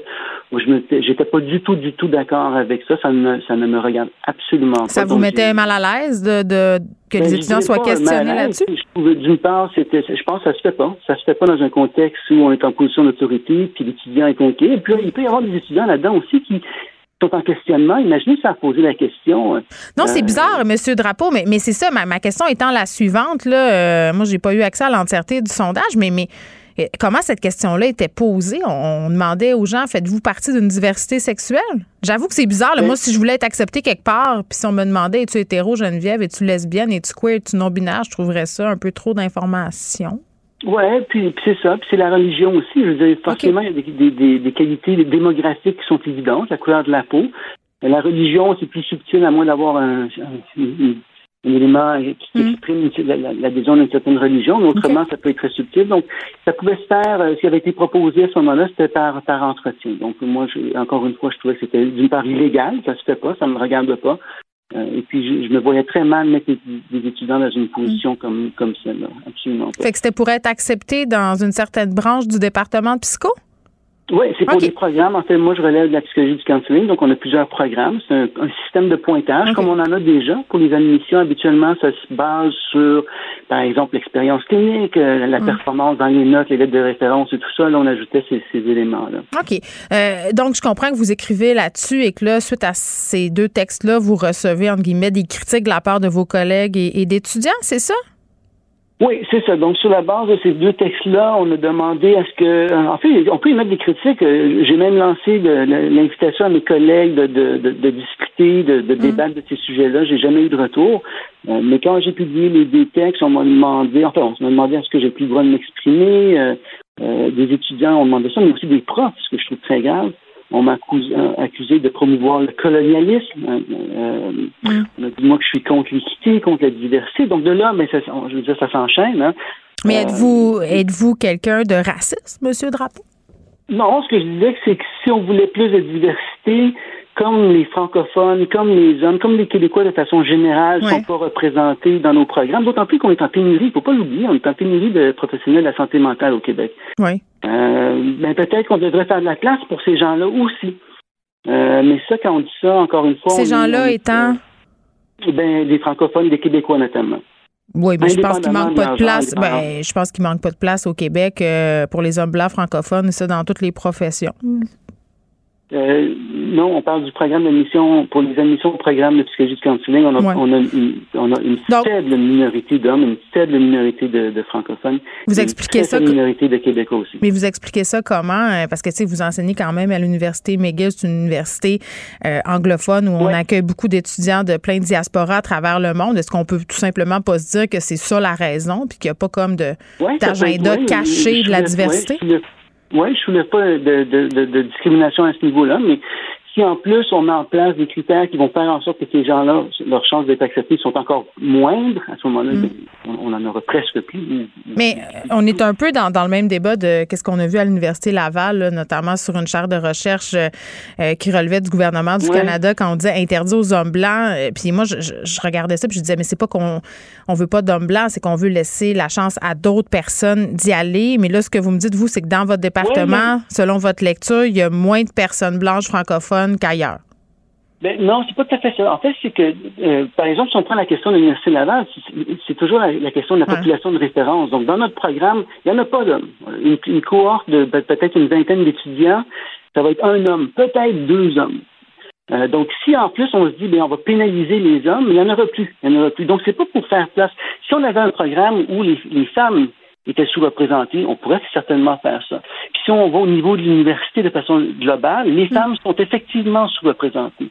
Mais c'est toujours notre point de comparatif qui, est important. Donc, est-ce qu'on compare au niveau de l'université où les femmes sont sous-représentées ou est-ce qu'on compare dans mon programme où il n'y a pas d'hommes. Non, si je vous suis, donc là, vous écrivez ces lettres-là, là, il se passe tout ça. Vous, à ce moment-là, -là, quest ce que vous faites? Allez-vous voir votre euh, administration en disant voici ce qui se passe? Parce que on s'entend que de la Bisbée puis du Brasque Armarade, dans des départements universitaires, ça vient un peu avec le territoire. Là, je veux dire, moi, j'étais étudiante à un moment donné, comme tout le monde. Puis là, il y a un prof que t'aimes pas. Là, tu dis c'est un malade, c'est un ci, c'est un ça. Ça, reste comme ça. Là, je veux dire, euh, pourquoi ça s'est transformé euh, en ce que vous qualifiez là, quasiment de, de, de, de campagne euh, woke ou je ne sais pas comment qualifier ça. Là. Ben, je ne sais pas si j'emploierais le mot nécessairement, mais c'est ben, Il est employé beaucoup dans, dans l'article, en tout cas, le mot woke, puis le wokisme, puis toutes ces affaires-là. Oui, oui. Il y, a, pour moi, il y a une, radicalisation d'une forme de justice sociale. Je pense qu'on peut la qualifier de woke, effectivement. Le problème que moi j'ai vécu, c'est qu'à partir du moment où j'ai écrit ces articles, il commence à y avoir des dérives qui sont mmh. progressives euh, donc, on passe euh, du colonialisme euh, à l'idée que vous êtes contre l'équité, contre la mm. diversité, puis là, après ça, ben, on tombe dans vous êtes sexiste, misogyne, transphobe. Après ça, les accusations pleuvent à l'effet que, par exemple, j'ai fait pleurer des étudiants de maîtrise et de doctorat. Est-ce que c'est vrai? Est-ce que vous avez fait pleurer des je, étudiants? Sais pas. Je sais pas si moi j'ai pas vu d'étudiants pleurer parce qu'ils ont lu mes articles, mais c'est un reproche qu'on m'a certainement fait. Enfin, moi je me questionne beaucoup. Si des étudiants se mettent sont si déconstruits euh, en étant exposé à un autre point de vue que je n'avais pas trouvé, en pour les avoir relus, mes textes, je les trouve pas du tout radicaux. Euh, Oui, mais donc, le fait qu'il y ait plusieurs personnes qui vous disent on trouve que vos textes sont radicaux, est-ce que ça vous a pas amené un peu à vous remettre en question dans, dans une certaine mesure? Ah, vous savez, madame, moi, je suis psychologue. Je me, je me remets en question au quotidien. OK. Oui, je me remets en question, forcément. J'avais aussi des gens qui m'ont dit, puis ça, c'était comme un élément qui était fortement dérangeant pour moi. C'est que les textes sont parus. J'ai des étudiants qui m'ont dit merci. On pensait que vous pensiez comme tout le monde d'autre, puis on voit que finalement, on peut, on peut se confier. Donc là, j'ai commencé à recevoir des témoignages écrits, des étudiants qui sont venus me raconter ce qui se passait dans, dans, dans, dans leur salle de cours, des, des histoires, en fait, des histoires de censure. Il y en avait amplement. Des situations qui, à mon avis, Mais tout le monde se censure à l'université. Ça m'est arrivé plusieurs fois de me censurer dans, dans des cours pour des raisons de civisme, pour, pour des raisons que, je sais pas, c'est des Ouais, on parle pas de ça. On parle pas de ça du tout. On parle de, de, de théories qui sont qui sont censurées. Mm. On parle de de- d'étudiants qui veulent questionner des théories qui sont censurées. Mais Comment- je repose ma question euh, quand même, Monsieur Drapeau. On avait, Oui. vos supérieurs, ils ont dit quoi? Êtes-vous allé les voir? Oui, enfin, j'ai fait suivre jusque tout en haut de l'université et puis, euh, enfin, c'est tout. Il n'y a pas, euh, C'est tout. j'ai pas eu de retour. Euh, j'ai- je lisais dans le dans l'article de- d'Émilie Dubreuil qu'une étudiante avait, ou un étudiant, j'oublie, avait fait une, une- plainte à l'ombudsman euh, qui semble, pour laquelle il semble pas y avoir eu de retour non plus. C'est un peu ce que j'ai vécu. Donc, on dit, euh, on accuse réception et puis c'est tout. Mm. Euh, et puis les étudiants, ils- forcément, ben, ils finissent leur diplôme, puis après ça, ils s'en- retournent. Donc, euh, on, on les perd, ils continuent avec leur, leur petit bonhomme de chemin. Donc, je sais, je- ces étudiants-là n'ont pas été rencontrés par la direction, de ce que je sache. Moi, j'ai pas été rencontré pour la- par la direction. Il n'y a pas eu de, de suivi au- auprès de ces étudiants-là. Je pense pas qu'il y ait eu d'enquête au- auprès du vécu de ces personnes-là. Non. À, à ma connaissance, non. Bon, euh, j'ai souvent parlé avec des professeurs là, euh, de tout acabit, là, Monsieur Mhm. Drapeau, de la question de la, de la culture de l'annulation dont vous prétendez être victime. Puis, tu sais, les, les- les professeurs euh, à qui j'ai parlé, en grande majorité, me disent euh, qui- qu'ils enseignent exactement les mêmes choses qu'avant, les mêmes livres, utilisent les mêmes mots, mais ont peut-être un peu changé leur façon d'aborder les choses avec les étudiants. euh, Bon, à cause qu'on est en 2022, parce qu'il y a certaines sensibilités. Vous, votre réflexion par rapport à, à tout ça, elle est où? Je suis d'accord. Écoutez, les- la radicalisation dans un sens ou dans l'autre, ça, ça fonctionne pas pour moi. Je veux dire, un professeur qui me dirait que je peux tenir des propos, euh, bon, haineux, on s'entend, ou même des propos qui sont, qui créent un inconfort pour aucune raison. Je, je veux dire, c'est une radicalisation de la liberté académique. Je, je trouve que c'est indéfendable. Mais je trouve ça, non, mais je trouve ça bizarre euh, de dire que euh, ça crée un inconfort pour aucune raison. C'est- une question de perception, encore une fois. C'est assez subjectif là, de dire euh, votre inconfort, il n'est pas légitime, il n'y a aucune raison. Ouais, non, le terme que j'aurais peut-être dû employer, c'est blessant. Donc, des termes blessants. Euh, S'il n'y a pas de contexte. Mais l'inconfort, c'est justement là, ça, c'est la pierre d'achoppement de tout ça. C'est-à-dire Mm. qu'à partir du moment où un étudiant dit je suis inconfortable, puis ça, Mm. je l'ai entendu dans mes cours, Mm. Ça voudrait dire en principe que la conversation devrait prendre fin. Ce avec quoi je suis pas d'accord. Je comprends. Euh, Mais, mais, mais vous savez, pour enchérir là-dessus, en psychologie, on traite habituellement toujours dans avec ces sensibilités-là. Donc, on aborde des thématiques. On peut penser à l'abus sexuel, par exemple, l'abus des enfants. Il y a plein de thématiques. Le viol, l'agression sexuelle, il y a des thématiques auxquelles on est confronté et Mm. qu'on doit enseigner aux étudiants. Il faut le faire avec beaucoup de sensibilité. Donc, on arrive à naviguer ça. Mais là, on n'est plus là-dedans. Donc, On vous, est vous, plus la- vous là-dedans. avez l'impression que vous faites preuve de sensibilité. C'est ce que je comprends. Euh, ça fait partie de.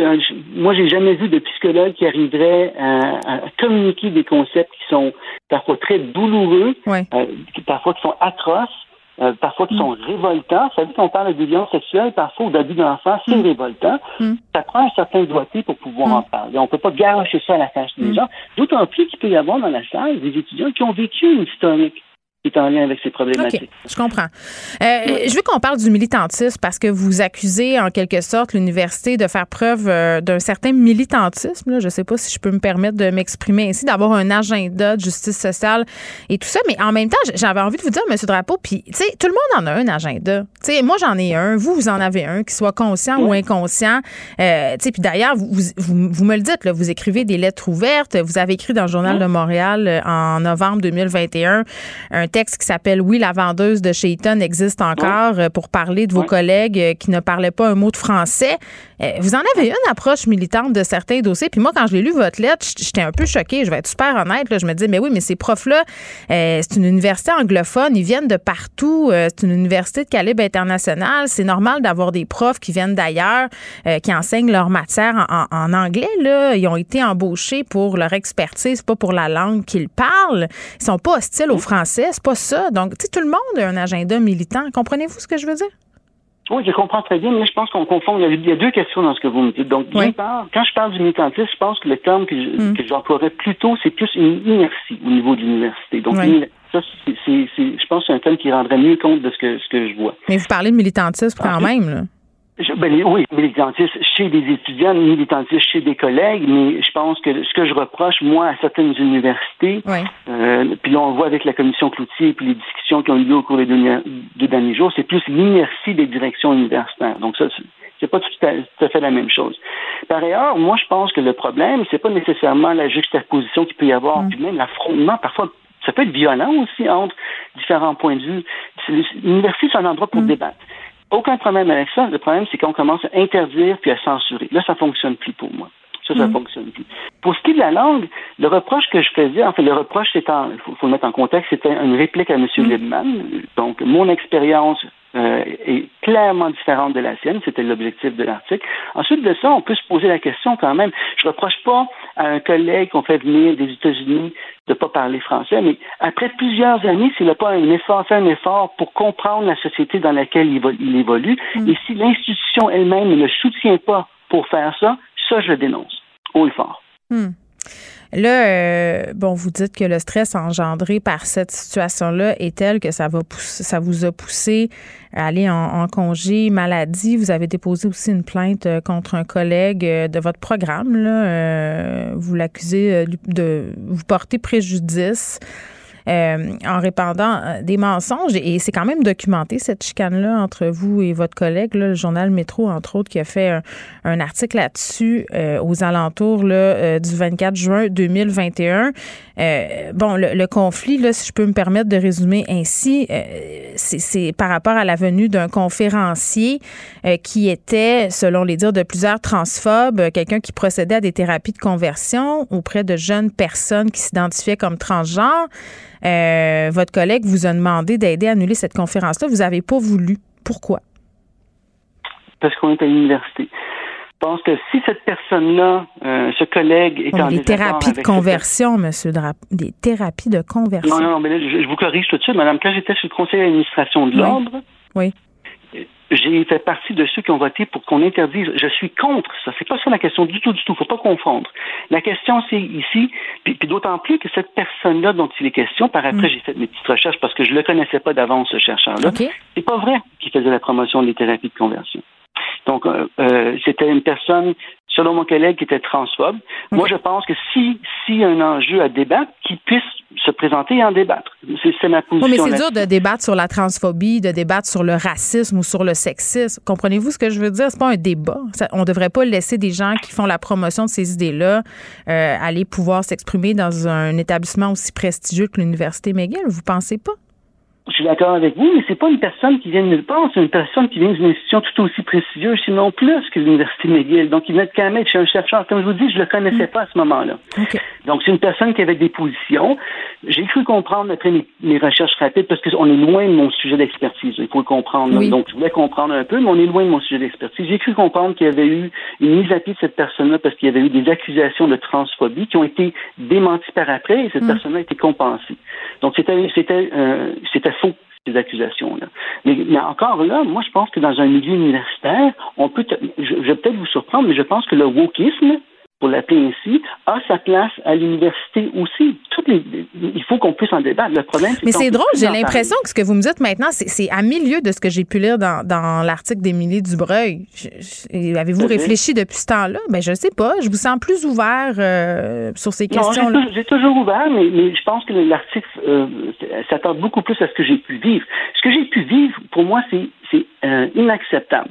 Oui. Mais tout au cours des dernières années, écoutez, comme je, vous, je pense que je l'avoir mentionné, j'ai fait des invitations à discuter, à débattre à mes, collègues que je considère pour certains radicalisés, j'ai pas de suite. Donc, on peut pas dire que je suis pas ouvert à la discussion, c'est pas ça du tout. Ce que je reproche, c'est pas la, position de mes collègues, c'est la radicalisation, mm. le fait que ça mène à des excès. C'est ce que je reproche.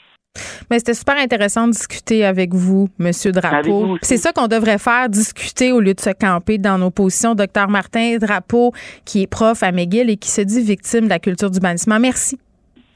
Merci à vous, madame. Je vous souhaite une bonne journée. Bye bye. Pendant que votre attention est centrée sur cette voix qui vous parle ici, ou encore là, tout près ici, très loin là-bas, Celle de Desjardins Entreprises est centrée sur plus de 400 000 entreprises partout autour de vous. Depuis plus de 120 ans, nos équipes dédiées accompagnent les entrepreneurs d'ici à chaque étape pour qu'ils puissent rester centrés sur ce qui compte, la croissance de leur entreprise.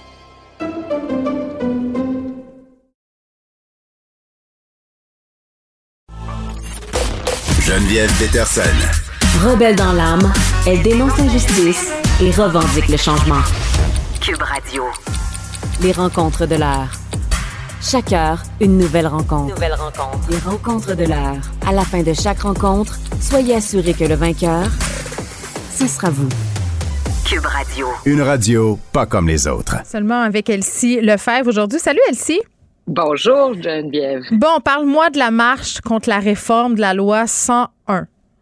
Écoute, un de mes sujets, euh, évidemment, euh, non pas favoris parce que c'est sûr que ça me désole de voir ça, en fait, parce que, tu sais, comme on en parlait cette semaine euh, avec toi et Marc-André, bon, la une du National Post cette semaine, c'était une loi anti-anglais. Et là, ben évidemment, la communauté anglophone qui se mobilise, puis les libéraux, donc un appel solennel du Parti libéral avec Dominique Anglade, tous les députés, le caucus vont être là, les militants, et donc un cortège, on leur demande de s'habiller en rouge pour aller manifester contre la loi 96 comme si c'était euh, une loi qui allait finalement, ben, selon eux, à l'encontre de tous leurs droits et libertés, mm. euh, leur capacité à continuer de parler en anglais, ils vont être brimés, etc. Sérieusement, Mais il n'y a pas le mot génocide culturel qui a été ben, utilisé. ça, c'est les autochtones, effectivement, euh, qui embarquent dans dans, dans, dans, dans, la, dans la lutte. Bon, les autochtones, c'est une autre chose. Peut-être qu'il peut y avoir des aménagements pour eux.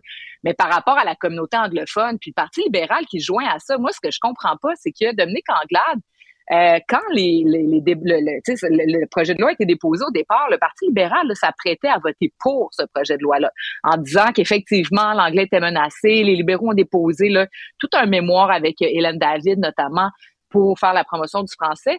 Puis là, un des éléments sur lequel il s'appuie pour euh, manifester, puis là, que ça n'a aucun sens, c'est les trois cours de français au cégep. Ben, c'est les libéraux qui l'ont proposé initialement, ce cours-là, ces trois cours-là.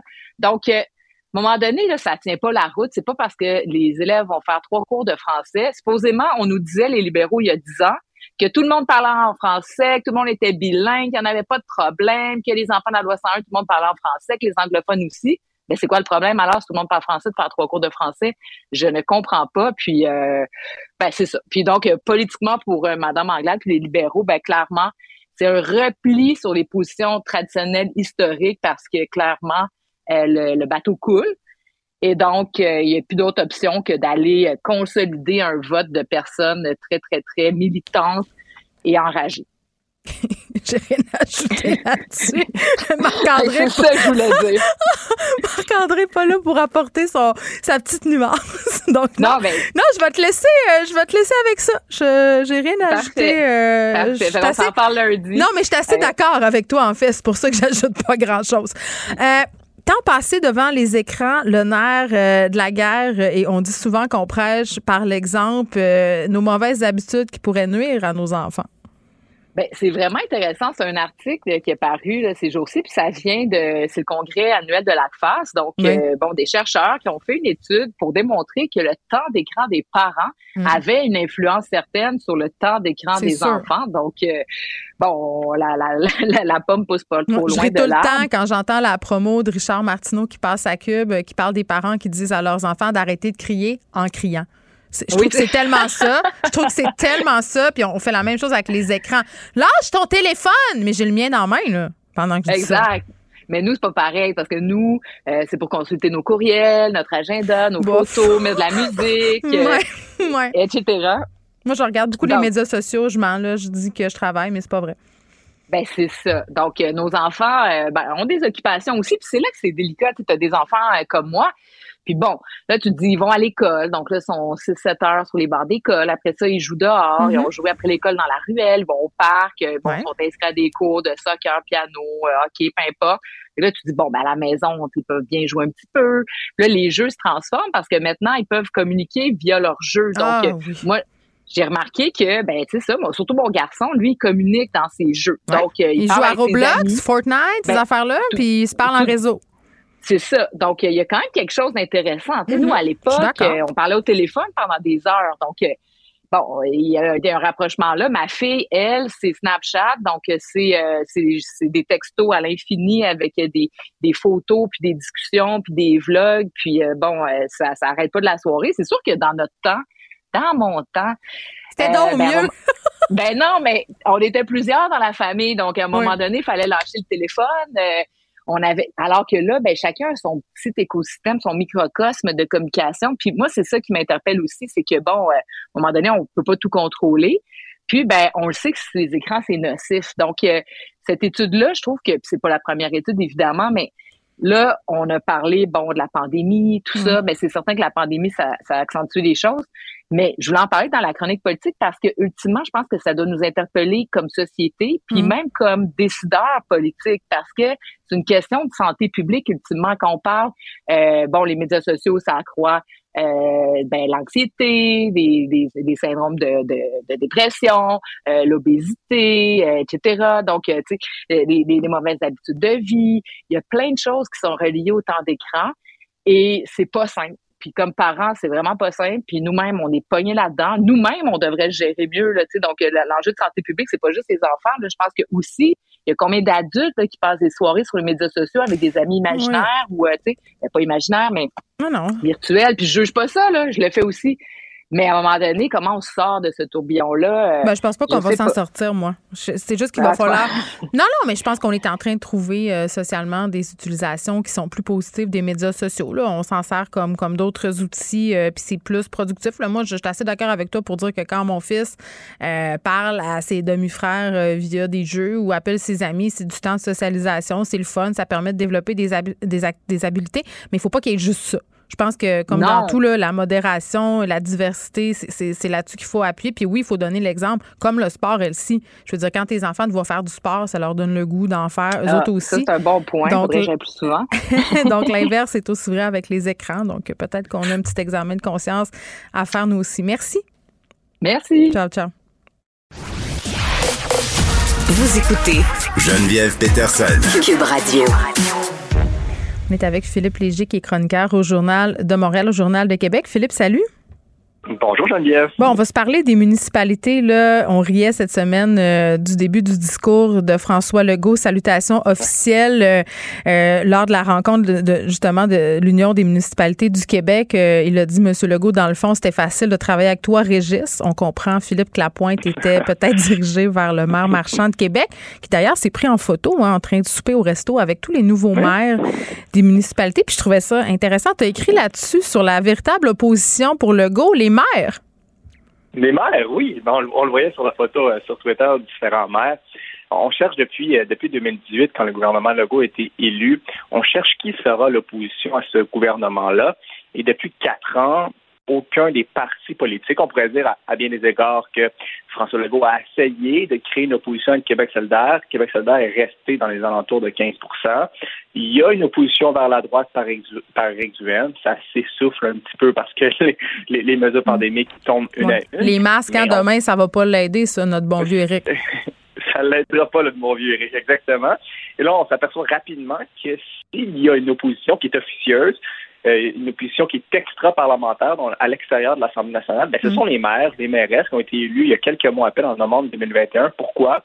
Essentiellement parce qu'ils ont une vision différente de du, de l'aménagement du territoire, des transports en commun, de la, du gouvernement Legault, qui est très attentiste, euh, qui est plutôt immobile sur ce sujet-là. Donc, on voit quand même euh, deux visions qui s'affrontent et on mm. voit quand même également que depuis quelques mois, les maires ont développé un rapport de force assez intéressant envers le gouvernement Legault. Ben, tu excuse-moi, Philippe, mais je, prends la balle au bon en disant que ils ont beaucoup d'influence, nos nouveaux maires, sur les perceptions de la population par rapport aux décisions gouvernementales. c'est peut-être là que ça va faire mal pour François Legault.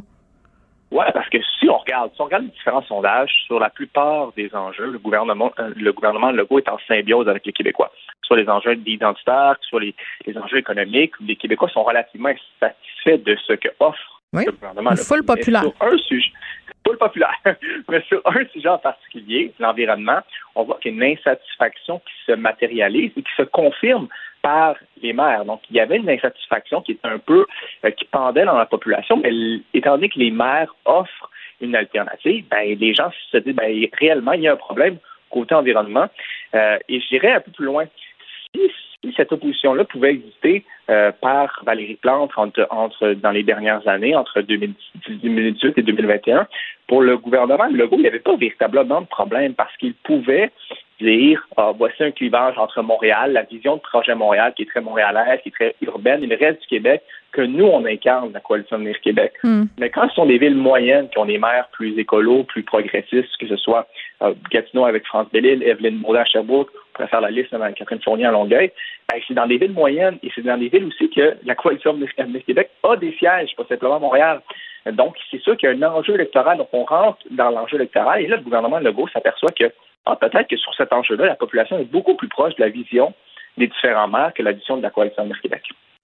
Oui, puis c'est drôle aussi parce que là, euh, on a cette attraction des jeunes pour la politique municipale. Tu faisais référence à, Catherine Fournier tantôt qui a fêté ses 30 ans. Puis je reviens à la fameuse photo.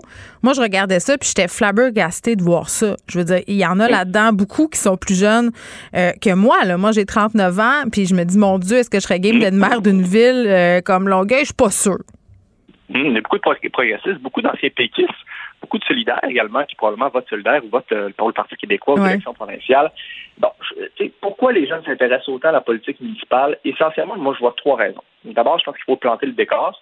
La CAQ, en ce moment, avec environ 42-43% se dirige vers une réélection. Il ne faut jamais faire de prédiction, mais celle-là, elle est, relativement facile à faire. Hmm. Euh, se dirige. Et donc, il y a beaucoup, beaucoup de jeunes progressistes qui ont encore le service public, qui ont envie de faire de la politique, qui se retrouvent devant un cul-de-sac au niveau provincial et qui ne s'identifie pas réellement au palier fédéral. Parce que souvent au Québec, on est progressiste, on est souvent souverainiste.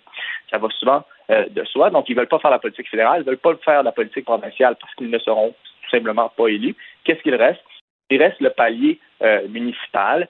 Et je rajouterai à ça l'autre raison qui me semble évidente, c'est que pendant que le changement euh, pendant que les changements nécessaires soient tables sur, sur le fond de l'environnement, est difficile soit à l'international, que ce soit au, fédéral ou que ce soit au Québec, ben, il s'aperçoit que le palier politique restant qui est possible de changer les choses localement, ben, c'est le palier municipal. C'est vrai. Donc, ces, jeunes maires-là qui s'intéressent au changement climatique d'abord, ben, font le choix d'investir les villes.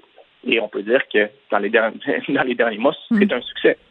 Mais je ne sais pas, je, trouve, en tout cas, tu me diras ce que tu en penses, Philippe, là, que la CAQ se débrouille assez mal, justement, sur la question environnementale, notamment l'étalement urbain. Euh, avec bon les, discours des, différents maires, ils, pourraient profiter de, tout ça pour s'élever, pour aller un peu ailleurs. Au contraire, là, François Bonnardel qui se campe dans sa position, euh, qui parle même d'un phénomène de mode là, pour parler euh, de la désidentification. J'avais cette semaine Mathieu Maisonneuve qui est le maire de, Saint-Lin, puis c'était super intéressant parce que lui avant pas faisait l'apologie de l'étalement urbain, mais il a voté, a participé à ce que cette ville-là s'étende beaucoup trop là, Saint-Lin qui est sur le bord de manquer d'eau là, ça se passe pas du tout bien. Il est revenu sur sa position, il se pogne avec Bonardel sur, la question et au lieu d'écouter, je comprends pas pourquoi on se campe dans nos positions à ce point-là au niveau de la CAQ sur, ces questions-là, à tel point que dans certains dossiers, François Legault est, obligé d'aller contre ses ministres. Le dossier à Québec, là, il est obligé de parler contre Guilbeault puis contre Bonardel. Ça paraît très mal. Exactement. Je, crois que chez plusieurs euh, élus de la coalition Venir Québec, on découvre un peu l'étalement urbain, le concept. On découvre ça, pour vrai, en 2022. un, un, peu comme les changements climatiques à l'élection de 2018. Ce qu'on le découvre, c'est qu'on comprend que la population est beaucoup plus touchée, est beaucoup plus sensible à cette revendication-là et s'incarner par les différents maires. Mm. Euh, moi, je crois que la Coalition du Québec, en environnement, si on prend dans le grand contexte en environnement, au lieu d'agir sur l'accélérateur, on pourrait croire que c'est le cas, parce qu'ils ont l'autorité, ils sont en avant les sondages, ils pourraient être audacieux. Euh, ben, moi, j'ai bien l'impression que dans les dernières semaines, la Coalition Avenir Québec agit beaucoup plus comme un groupe de pression qui ralentit les changements demandés par oui, ils ralentissent le groupe. C'est épouvantable. Exactement. Sur, c'est, voilà. Et, mais s'il y a un point positif, on va voir le verre à moitié, à moitié plein, la Coalition de Québec est un parti qui s'adapte rapidement à l'opinion publique. Ça, c'est vrai. Environ tous les dossiers, ils s'adaptent rapidement. Et si les gens veulent faire connaître leur mécontentement, si les Québécois veulent une société plus verte, ben, il est possible par euh, divers moyens de faire comprendre à la Coalition de Québec euh, cette, euh, cette, tentative. Mm. Et la Coalition de Québec peut s'adapter rapidement. Donc, oui, quand ça va devenir un enjeu de, de, perdre ou gagner les élections, ils vont faire de quoi? Ça, c'est sûr. Exact. Exactement. Puis, euh, on, l'a vu quand même, l'élection de 2018, il y avait une plateforme électorale auquel l'environnement ne faisait essentiellement pas mention. Et là, on voit quand même que le discours caquiste s'est adapté. Est-ce qu'à la prochaine élection, les électeurs vont punir la Coalition Avenir Québec en raison euh, de leur déboire, si c'est le bon mot, sur, sur les différents dossiers, que ce soit le tramway, que ce soit le troisième lien, que ce soit l'étalement urbain aujourd'hui? C'est à voir, mais ça reste que la Coalition Avenir mm. Québec est un parti qui s'adapte. Très bien, Philippe Léger. Merci beaucoup d'avoir été avec nous aujourd'hui. On te dans le Journal de Montréal, dans le Journal de Québec. Pendant que votre attention est centrée sur vos urgences du matin, vos réunions d'affaires du midi, votre retour à la maison ou votre emploi du soir, celle de Desjardins Entreprises est centrée sur plus de 400 000 entreprises à toute heure du jour. Grâce à notre connaissance des secteurs d'activité et à notre accompagnement spécialisé, nous aidons les entrepreneurs à relever chaque défi pour qu'ils puissent rester centrés sur ce qui compte, le développement de leur entreprise.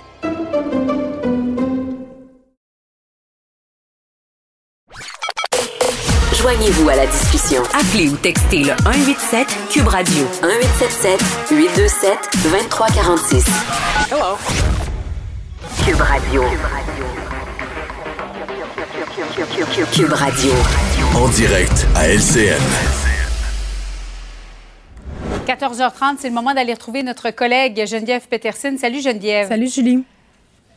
Tu as écrit ce matin dans, le journal un texte euh, bouleversant. Je suis convaincue qu'il y a bien des parents qui se sont reconnus, qui ont reconnu mm. leurs enfants. Mm. La détresse psychologique en ce moment qui a atteint des sommets inégalés ou presque, là, euh, et la difficulté de se faire prendre en main par des pédopsychiatres ou des psychiatres tout court, psychologues également. J'ai choisi le titre euh, On laisse des jeunes mourir. puis je me suis posé la question si c'était justifié. La réponse est oui, pour avoir parlé à plusieurs professionnels de la santé au cours des derniers mois la détresse psychologique et des idéations suicidaires chez les jeunes, chez les adolescents en particulier. Et c'est vrai qu'en ce moment, euh, Julie, malheureusement, là, je trouve ça épouvantable de dire ça, il y a des jeunes qui sont morts et qui vont mourir faute de soins. Euh, ironiquement, ça tombait, la publication de mon texte, la même journée où Christian Dubé annonçait des investissements pour euh, le nouveau plan de prévention nationale du suicide. Euh, et ça vient tout le temps tellement me chercher quand on annonce de nouveaux dollars, qu'on nous dit que personne ne sera laissé de côté, qu'aucun jeune ne sera laissé de côté. On a tellement répété ça pendant la pandémie. Julie, puis oui, des parents qui m'écrivent, là, j'ai des amis qui sont passés par là, j'ai des auditeurs, des spectateurs qui suite à ma chronique d'aujourd'hui, sont entrés en contact avec moi pour me dire on n'en peut plus on n'est plus capable. Euh, nous, parents, là, sommes, on est aussi en train de couler avec nos jeunes à cause de l'impuissance qu'on ressent de pas leur trouver d'aide. Et moi, je veux le dire là parce que il y a la présidente de l'ordre des psychologues euh, au, public qui m'a écrit tantôt pour me dire que c'est exactement ça qu'il voyait sur le terrain. Moi, l'objectif là, c'est pas de dire euh, les, les, psychiatres ne font pas une bonne job, les médecins de famille, les travailleurs sociaux, les CLSC, mm-hmm. tout ça. Ces gens-là font un travail extraordinaire. C'est le système dans lequel ils sont pognés qui est problématique. Je raconte l'histoire d'une petite fille euh, qui s'appelle ben, Béatrice. Justement, oui, pour bien comprendre la, réalité des parents, raconte-nous l'histoire que tu décris tellement ben, bien dans là, le journal. Ce sont des parents, évidemment. Euh, Béatrice, c'est un nom fictif. Là. Cette jeune fille-là qui a fait une tentative de suicide il y a quelques mois se présente à l'hôpital avec ses parents. Ses parents, évidemment, quand tes parents, tu te dis mon enfant essaie de se suicider, euh, je vais avoir de l'aide. Je vais avoir de l'aide tout de suite. C'est une question de vie ou de mort. Euh, cette jeune fille-là qui rencontre l'équipe soignante, euh, qui se fait référer après euh, le lendemain à un hôpital psychiatrique pour jeunes où elle voit le psychiatre. Finalement, son cas n'est pas jugé assez urgent. Donc, un, elle n'est pas hospitalisée. Deux, on lui dit tu seras référé en clinique externe en pédopsychiatrie. Ses parents se disent ben ça, ça va aller vite, ça va aller vite. Et là, on, se font dire ben c'est ça peut être 6, 7, 8 mois d'attente. et c'est ça qui se passe. Pas de nouvelles et, on donne un numéro de téléphone aux parents advenant de crise où on dit présentez-vous à l'urgence. Mais c'est pas comme ça que ça advenant fonctionne. Advenant un autre suicide? Ben, advenant quoi? advenant que l'enfant rentre encore en crise, advenant, tu sais, qu'est-ce qu'il va falloir faire? Est-ce qu'il va falloir apporter le cadavre de nos enfants à l'hôpital pour qu'on s'en occupe? Parce qu'à un moment donné, c'est rendu ça, là. Ces parents-là euh, qui m'écrivent me disent, ben nous, on essaie de voir des psychologues au privé. On n'attend pas après le système. Il y a des parents qui m'écrivent pour me dire, ben nous, on est allé en psychiatrie au privé, qu'est-ce que vous voulez qu'on fasse? Mais ce sont des parents qui ont les moyens financiers de pouvoir le faire. Puis, tu sais, je parle des, des, des moyens. C'est cher aller voir euh, un psychologue au privé. Là. Ben, ça peut coûter 185 dollars 50 minutes. Euh, oui, puis les enfants qui sont en crise suicidaire, Julie, ils n'ont pas juste besoin d'y aller une fois par semaine chez le psychologue. Donc, faites un calcul. Mm-hmm. Ça, c'est l'aspect financier de la patente. Les parents me disent aussi, on se bat, on est tanné de se battre. C'est pour ça qu'ils coulent avec leurs enfants. Il faut qu'ils appellent dans les hôpitaux, dans les cliniques. C'est quasiment une deuxième job à temps plein. Euh, les gens qui n'ont pas les moyens financiers, les moyens euh, psychologiques de se battre, Julie, leurs enfants, qu'est-ce qu'ils font? Bien, leurs enfants, ils souffrent. Puis ces enfants-là décèdent de leur souffrance parfois. Donc moi, quand j'entends des ministres euh, dire qu'aucun jeune ne sera laissé de côté, je m'excuse, c'est un mensonge. Il y en a en ce moment des jeunes qui sont laissés de côté. À l'heure où on se parle, pendant euh, ce segment-là, là, il y a des jeunes qui sont assis chez eux et qui pensent en finir et il n'y a rien pour eux. Ils ont un petit numéro de téléphone faut qu'ils appellent là. Je veux dire, qu'est-ce qu'on fait avec ces enfants-là? C'est des enfants qui vont devenir des soins. cette nouvelle Bien, j'allais dire, Geneviève, cette nouvelle qui est parue mercredi, la hausse des antidépresseurs chez les moins de 14 ans, ça a augmenté de près de 30 ben, de 2019 à 2021, moins de 14 ans. Je juge zéro ça. Sais-tu pourquoi? Parce que les, les, les, les parents qu'est-ce qu'on fait quand, quand tu n'as pas accès à un psychologue puis à un médecin euh, spécialisé, un psychiatre et tout ça? Tu amènes ton enfant chez le médecin de famille. Le médecin de famille, s'il il, il, décèle une grande détresse chez un enfant depuis des mois, qu'est-ce que tu penses qu'il fait? Bien, il prescrit des antidépresseurs, puis c'est bien normal, mais ces antidépresseurs-là, ils doivent s'accompagner d'une thérapie, d'une démarche. Écoute, j'ai une mère qui m'a écrit tantôt, Julie, ça fait six ans que sa fille était sur la liste pour voir un psychologue au public. Elle a eu un appel après six ans six années, cette personne-là, là, sa fille a fait des tentatives de suicide à de multiples reprises. Six ans. C'est le temps qu'elle a attendu pour avoir le privilège de voir un psychologue au public. Et cette femme-là, comme nous tous, elle paie des impôts. Elle paie son système de santé. Six ans. Donc, elle est obligée. Elle me dit Moi et mon mari, on a presque fait faillite. Notre fille n'est pas au courant, mais on a presque fait faillite parce qu'on a payé tellement de psychologues au privé que ça nous a mené presque à la ruine. Donc, c'est ça que les parents sont obligés de faire en ce moment un privilège, hein? c'est ce que tu dis. Ben, euh, c'est épouvantable. C'est le mot, euh, le mot juste. Puis on terminera en disant que les, oui, les soins de santé mentale, ça devrait être considéré au même pied que les soins physiques. Je comprends pas pourquoi c'est comme perçu comme étant un luxe. C'est comme on soigne le physique, puis après le mental. Tout ça, ça devrait aller ensemble. Geneviève, merci beaucoup. Bye bonne, bye. bon après-midi à toi.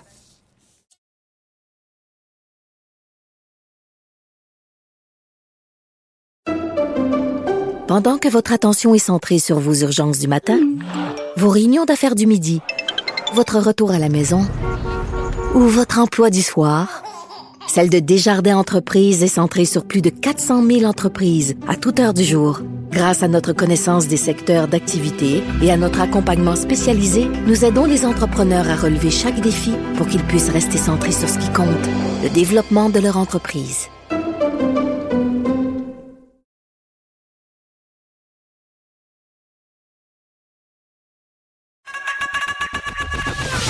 Geneviève Peterson.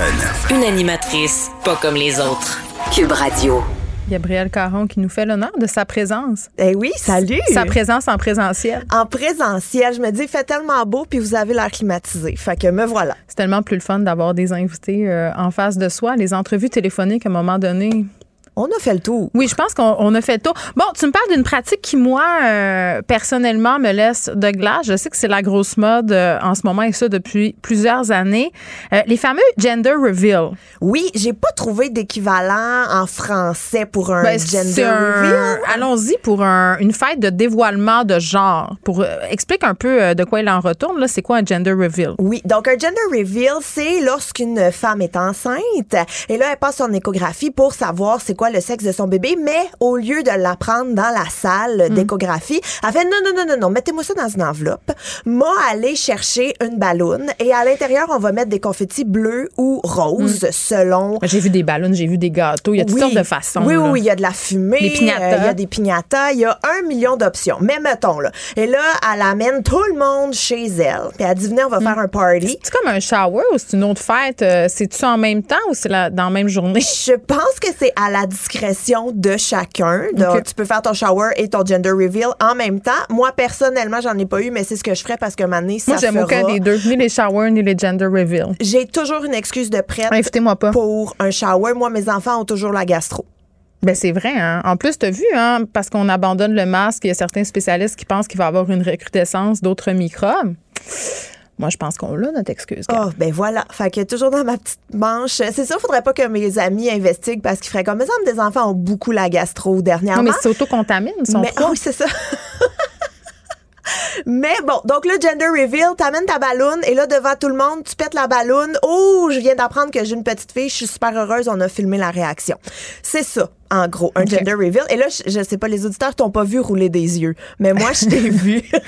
Non, mais ce qui m'écœure derrière ces, ces, ces fêtes-là, c'est c'est que c'est souvent un prétexte pour vraiment euh, surconsommer. Et là, c'est le concours du reveal le plus spectaculaire. Puis on avait parlé ensemble, par ailleurs, d'un moment où un party de gender reveal avait donné lieu à un feu de forêt. là. Oui, un feu de forêt en Californie. Donc, des fois, ça tourne mal. Euh, oui, absolument. Et moi, ce que je trouve aussi, puis on en a parlé souvent, c'est que ça renforce énormément les stéréotypes. Là, du, Ah, gars-fille, oui. bleu pour les petits gars, rose pour les petites Ah, dans, filles. Sun- puis- dans Selling Sunset, cette série euh, éponyme que j'écoute, euh, dont je m'abreuve allègrement, Christine Quinn, qui est pas reconnue comme la moins intense, avait organisé ça. un ge- pas, je, sais- je me rappelle plus si c'était son shower le bébé ou euh, le gender reveal, mais elle avait fait venir euh, des acrobates du Cirque du Soleil puis des zèbres.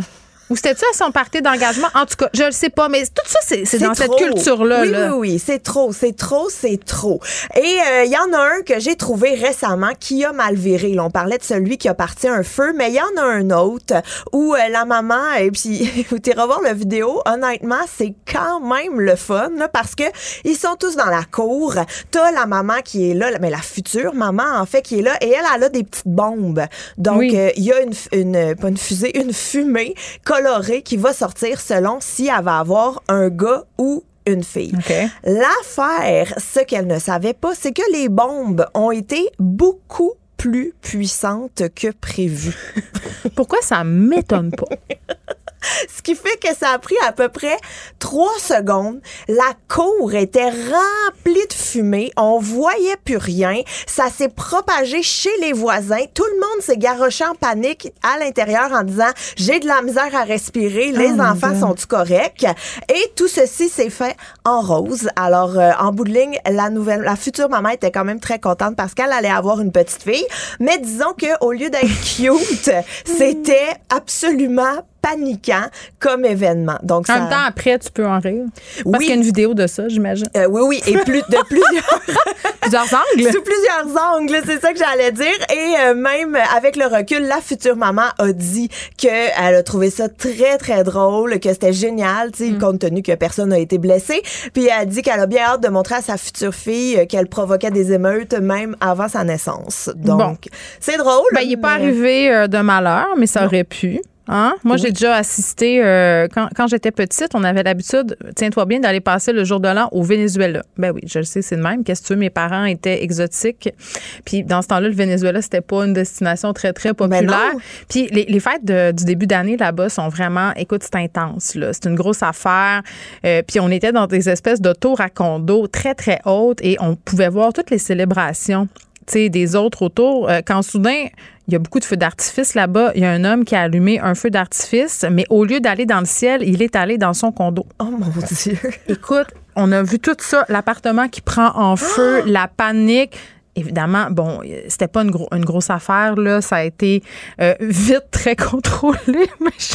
C'était comme un drôle de vidéo, mais live. Ben, ça m'a beaucoup marqué. J'avais cinq ans, puis je m'en rappelle encore très, très bien. Ben, Ma mère, sûrement, aussi, elle avait eu peur. Ben, ça te commence une année quand même de oui, façon ben, Ça commence en force. Oui, c'est ça. Un début d'année explosive. Explosif, parce que c'est début. Tu vois, je m'auto-corrige. Je suis comme ça. Un bécherel ambulant. Tu me parles de cimetière. Oui, d'un cimetière excessivement envahissant. En Pas vivant, là. Non, non, non, non, non. Un cimetière, en fait, c'est un homme euh, russe, donc en Un homme russe. déjà que j'aime ça, un homme russe. Il est voisin d'un cimetière et ça fait des années qu'il se plaint que son voisin est envahissant, qui arrête pas de s'étendre. Aux dernières nouvelles, le cimetière était à 34 mètres de sa maison. Ma mère habitait à côté d'un cimetière. Hein. Je parle beaucoup d'elle ces jours-ci. Elle doit penser à moi. Oui, elle habitait à côté du cimetière de Saint-François-de-Sales et je peux te jurer que je trouvais ça assez creepy. Ben, c'était ça que j'allais te demander. T'avais-tu peur? Hein? Toi, t'habitais-tu là? J'avais pas. Non, non, non. Euh, non, moi, ça fait longtemps que j'étais partie de la maison. Là. Euh, ma mère habitait là. J'étais déjà adulte. Mais mes enfants, par contre, quand on allait la visiter, bon, ça comptait des peurs parce qu'ils ont l'imagination assez fertile. Puis rendu au soir, parfois, ça donnait lieu à je veux pas coucher tout seul dans mon lit, je veux oh. pas coucher dans ma chambre. puis la, la blonde de mon grand-père, Madeleine, qui habitait juste à côté, disait qu'elle voyait des fantômes passer. Donc, euh, c'est ça. Mais ça n'a pas dû aider pour tes enfants. Ben, je trouvais que c'était pas une bonne idée de leur dire ça, mais garde, qui suis-je pour juger Madeleine, hein? mais bref, ce russe qui est voisin d'un cimetière. Oui, on revient à, notre histoire de départ. C'est que euh, depuis 91, qui arrête pas de dire le cimetière m'envahit, m'envahit, mm. m'envahit, il a fait des injonctions, il a envoyé euh, des procédures, tu sais, pour essayer justement de contrôler. Il n'y a aucune règle. Mais le monde meurt puis s'étend, hein, qu'est-ce que tu veux? Ben, c'est ce qui se passe là. Ils peuvent pas habiter un par-dessus l'autre. Donc, il n'y a aucune règle qui a été respectée et euh, il y a plein, plein de, de règles aussi qui ont, tu sais, par exemple, tout ce qui est inhumation, ben, ça n'a pas été fait avec les règles sanitaires. Mm. Ils ont reçu, tu sais, la municipalité a ordonné de corriger certains trucs avant 2014. Il n'y a rien qui a été fait. Fait que, tu sais, ils sont vraiment à lousse, je te dirais, dans ce cimetière-là. Donc, c'est qu'il y a des conséquences, là. Ça fait, euh, il, y a, y, a, des dangers euh, parce que, ben, l'eau de son puits est contaminée. On retrouve trouve énormément de produits chimiques dans tout ça et la terre. Donc, euh, c'est vraiment, vraiment nocif. Et lui, Ben About, ce monsieur-là, a porté plainte à la Cour européenne des droits de l'homme à Strasbourg. Je savais même pas que ça existait. Invoquant, bon, une détresse émotionnelle qui causait, tu sais, à cause de toutes les inhumations qu'il voit mm. de sa fenêtre de cuisine. Et euh, le résultat, c'est que Moscou a été condamné pour la violation de l'article 8 de la Convention européenne des droits mm. de l'homme. Mais c'est pas leur première violation des droits de l'homme. Ben, c'est ça que je me dis. Ils sont mm. condamnés à verser à l'homme 20 000 dollars. Ah, ça va les pousser à la faillite. Quoi que ça va pas très bien avec le coût de la guerre. Hein, euh. Ben, j'ai envie de dire qu'il est mieux d'être patient parce que je pense pas qu'il est dans l'ordre de priorité. Il n'est pas des bonnes grâces euh, de Vladimir. Exact. OK. Merci, Gam. Salut. Pour elle, une question sans réponse n'est pas une réponse. Geneviève Peterson. Cube Radio. Deux articles qui ont attiré mon attention dans le journal de Montréal et dans le journal de Québec. Des femmes euh, forcées de rembourser leurs frais d'accouchement. Ce sont des femmes migrantes à statut précaire. je vous donne un exemple parce que, écoutez, c'est quand même quelque chose. Euh, il y a une madame qui a donné naissance à un enfant qui était mort-né. Imaginez, déjà là, c'est un drame épouvantable. Après son retour à la maison, elle reçoit un appel de la mission de l'hôpital.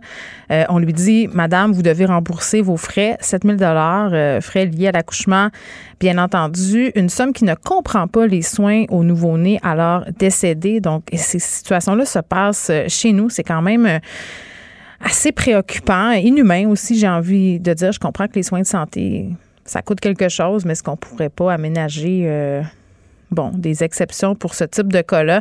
C'est avec le docteur Michel Vell, qui est obstétricien gynécologue bénévole pour la clinique Médecins du Monde. Docteur Vell, bonjour. Bonjour, merci de m'inviter. Ça me fait grand plaisir. Est-ce que je prononce votre nom comme il faut? Ah, tout à fait. Bon, parfait. Euh, est-ce que, bon, Médecins du Monde, euh, c'est une clinique médicale qui s'adresse aux femmes enceintes à statut précaire, c'est bien ça? Ben, Médecins du Monde, c'est un organisme humanitaire. Hein, Mais votre clinique? est dédiée à améliorer euh, les droits à la santé, en particulier pour les plus vulnérables, ceux qui sont exclus du système de santé. Et donc, on a une clinique pour les femmes enceintes, pour les migrantes à statut précaire, et c'est tout à fait dans notre mission de s'occuper de ces personnes-là. Cette clinique-là, est-ce qu'elle dessert seulement ce type de service-là ou il y a d'autres services? Ben, la clinique euh, dessert, la clinique médicale de Médecins du Monde euh, dessert euh, tous les personnes qui vivent au Québec, qui résident au Québec, qui n'ont pas de euh, d'autres domiciles, mm. mais qui sont jugés par la RAMQ inadmissibles à la couverture par la RAMQ, ou mm. qui sont, qui sont également inadmissibles au programme fédéral. Et donc, ces personnes-là n'ont pas de, en général, pas de couverture médicale. Bon, bien sûr, on a une clinique spéciale pour les femmes enceintes parce que c'est une grosse partie de la clientèle. Ce sont des femmes jeunes en bonne santé, mais on a aussi une clinique générale pour euh, toutes les autres personnes, les enfants, les hommes qui ont des problèmes de santé qui ne sont pas couverts par l'assurance maladie. OK, donc, et puis dans notre tête, quand on entend euh, des personnes avec un statut précaire, on pense tout de suite à des personnes qui sont sans papier, qui sont ici de façon illégale, mais ce que je comprends, c'est que c'est pas ça du tout. Là. Il y a toutes sortes de situations ah possibles. Malheureusement, la Régie de l'assurance maladie a une vision très restrictive de qui est résident euh, du Québec. La plupart des personnes qu'on voit à la clinique ont des papiers et ont un statut où on sont en voie d'essayer de, mm. de régulariser leur statut. Ça comprend des gens très variés. Il y a des gens effectivement qui ont été. Il y a quelques personnes qui sont qui n'ont pas de statut, qui sont là euh, sans statut particulier, mais il y a beaucoup de gens qui sont par exemple des gens en attente de parrainage, euh, des, des personnes qui ont des visas étudiants à long terme, des personnes qui ont des permis temporaires, des personnes qui sont en appel de jugement, des personnes qui sont des conjoints de personnes qui ont des visas étudiants. Il y a au moins une centaine de statuts différents mm. De personnes qui vivent ici mais qui ne sont pas considérés comme hmm. euh, ayant droit à l'assurance maladie. Bon, là, docteur Vell, dites-moi, là, parce que comme tout le monde, je lis ces textes-là où on raconte des témoignages qui sont fort poignants, là, des femmes qui témoignent et qui disent euh, j'étais en train d'avoir des contractions et l'hôpital me demandait un dépôt de 1800 dollars. Euh, je pense que c'était quelque chose comme 1000 dollars pour le médecin, 800 pour l'anesthésiste. On parle d'argent cash. Là, je regardais ça, mais je me disais, excusez, là, excusez, je vais vraiment le dire comme je le pense, là. Est-ce qu'on est dans une république de bananes? Est-ce qu'on donne des valises d'argent cash aux hôpitaux pour qu'ils acceptent euh, de soigner les, les, les, femmes qui accouchent? Je veux dire, on n'est toujours bien pas les États-Unis, là, où on sait qu'il y a des gens quasiment qui meurent euh, devant les portes d'urgence parce qu'ils peuvent pas payer. Ici, je veux dire, il me semble qu'on n'est pas une société comme ça. Je veux dire, qu'on demande de l'argent comme ça à des personnes en souffrance. Ça vous dit quoi? Ben, quand on s'occupe de ces personnes-là, des histoires poignantes comme ça, on en a à la dizaine. Hein. Mais c'est un paradoxe de notre société qui, d'une part, a euh, un régime universel, ben mais qui, d'autre part, exclut certaines personnes qui vivent ici de ce régime universel. Si on compare, par exemple, aux États-Unis, hmm. aux États-Unis, effectivement, l'accès à la santé est très variable et il y a beaucoup de soins qui ne sont pas donnés facilement. Mais comme c'est le cas, il y a des lois qui disent qu'on est obligé de soigner les gens qui n'ont ben, pas de c'est ça. Donc, pourquoi on leur demande de l'argent? Mais pourquoi ça se fait pareil? au Québec, cette loi n'existe pas. En plus, au Québec, tous les soins médicaux sont à l'acte. Donc, le, la personne qui donne des soins doit reçoit de l'argent pour son acte. Elle n'est pas payée à salaire par le gouvernement. Oui, oui, oui. Donc, bien sûr, il y a des gens qui sont empathiques, tout ça, qui vont accepter de soigner sans demander de l'argent ou en demandant une somme nominale. Mais il y a d'autres personnes qui sont plus près de leurs sous et qui vont exiger des sommes très élevées pour donner des soins à des personnes qui n'ont pas de couverture et qui vont faire du chantage, qui vont dire, par exemple, si vous ne me donnez pas tant d'argent, ben, je ne fais pas votre épidurale. Euh, si vous ne donnez pas tant d'argent. non, eh excusez-moi. Euh, si vous ne me donnez pas tant d'argent, je ne vous fais pas d'épidurale. Ah oui, toujours, bien sûr. C'est la, la, norme. Là. même pas une exception, c'est la norme. Mais ces gens-là n'ont pas de cœur, docteur Vell, parce que aux dernières nouvelles, les anesthésistes, ceux qui pratiquent les épidurales, c'est une des spécialités les mieux payées. Là. Je peux pas croire qu'ils sont pas à deux, trois exceptions près, là, hein, pour des femmes migrantes qui sont en train d'agoniser euh, en contraction. J'ai déjà accouché trois fois, là, je peux vous dire que si tu veux la péridurale puis que tu peux pas l'avoir, c'est vraiment pas le fun je ne pourrais pas de jugement moral parce que c'est pas mon rôle ni mon. Ben, moi, je vais en porter un.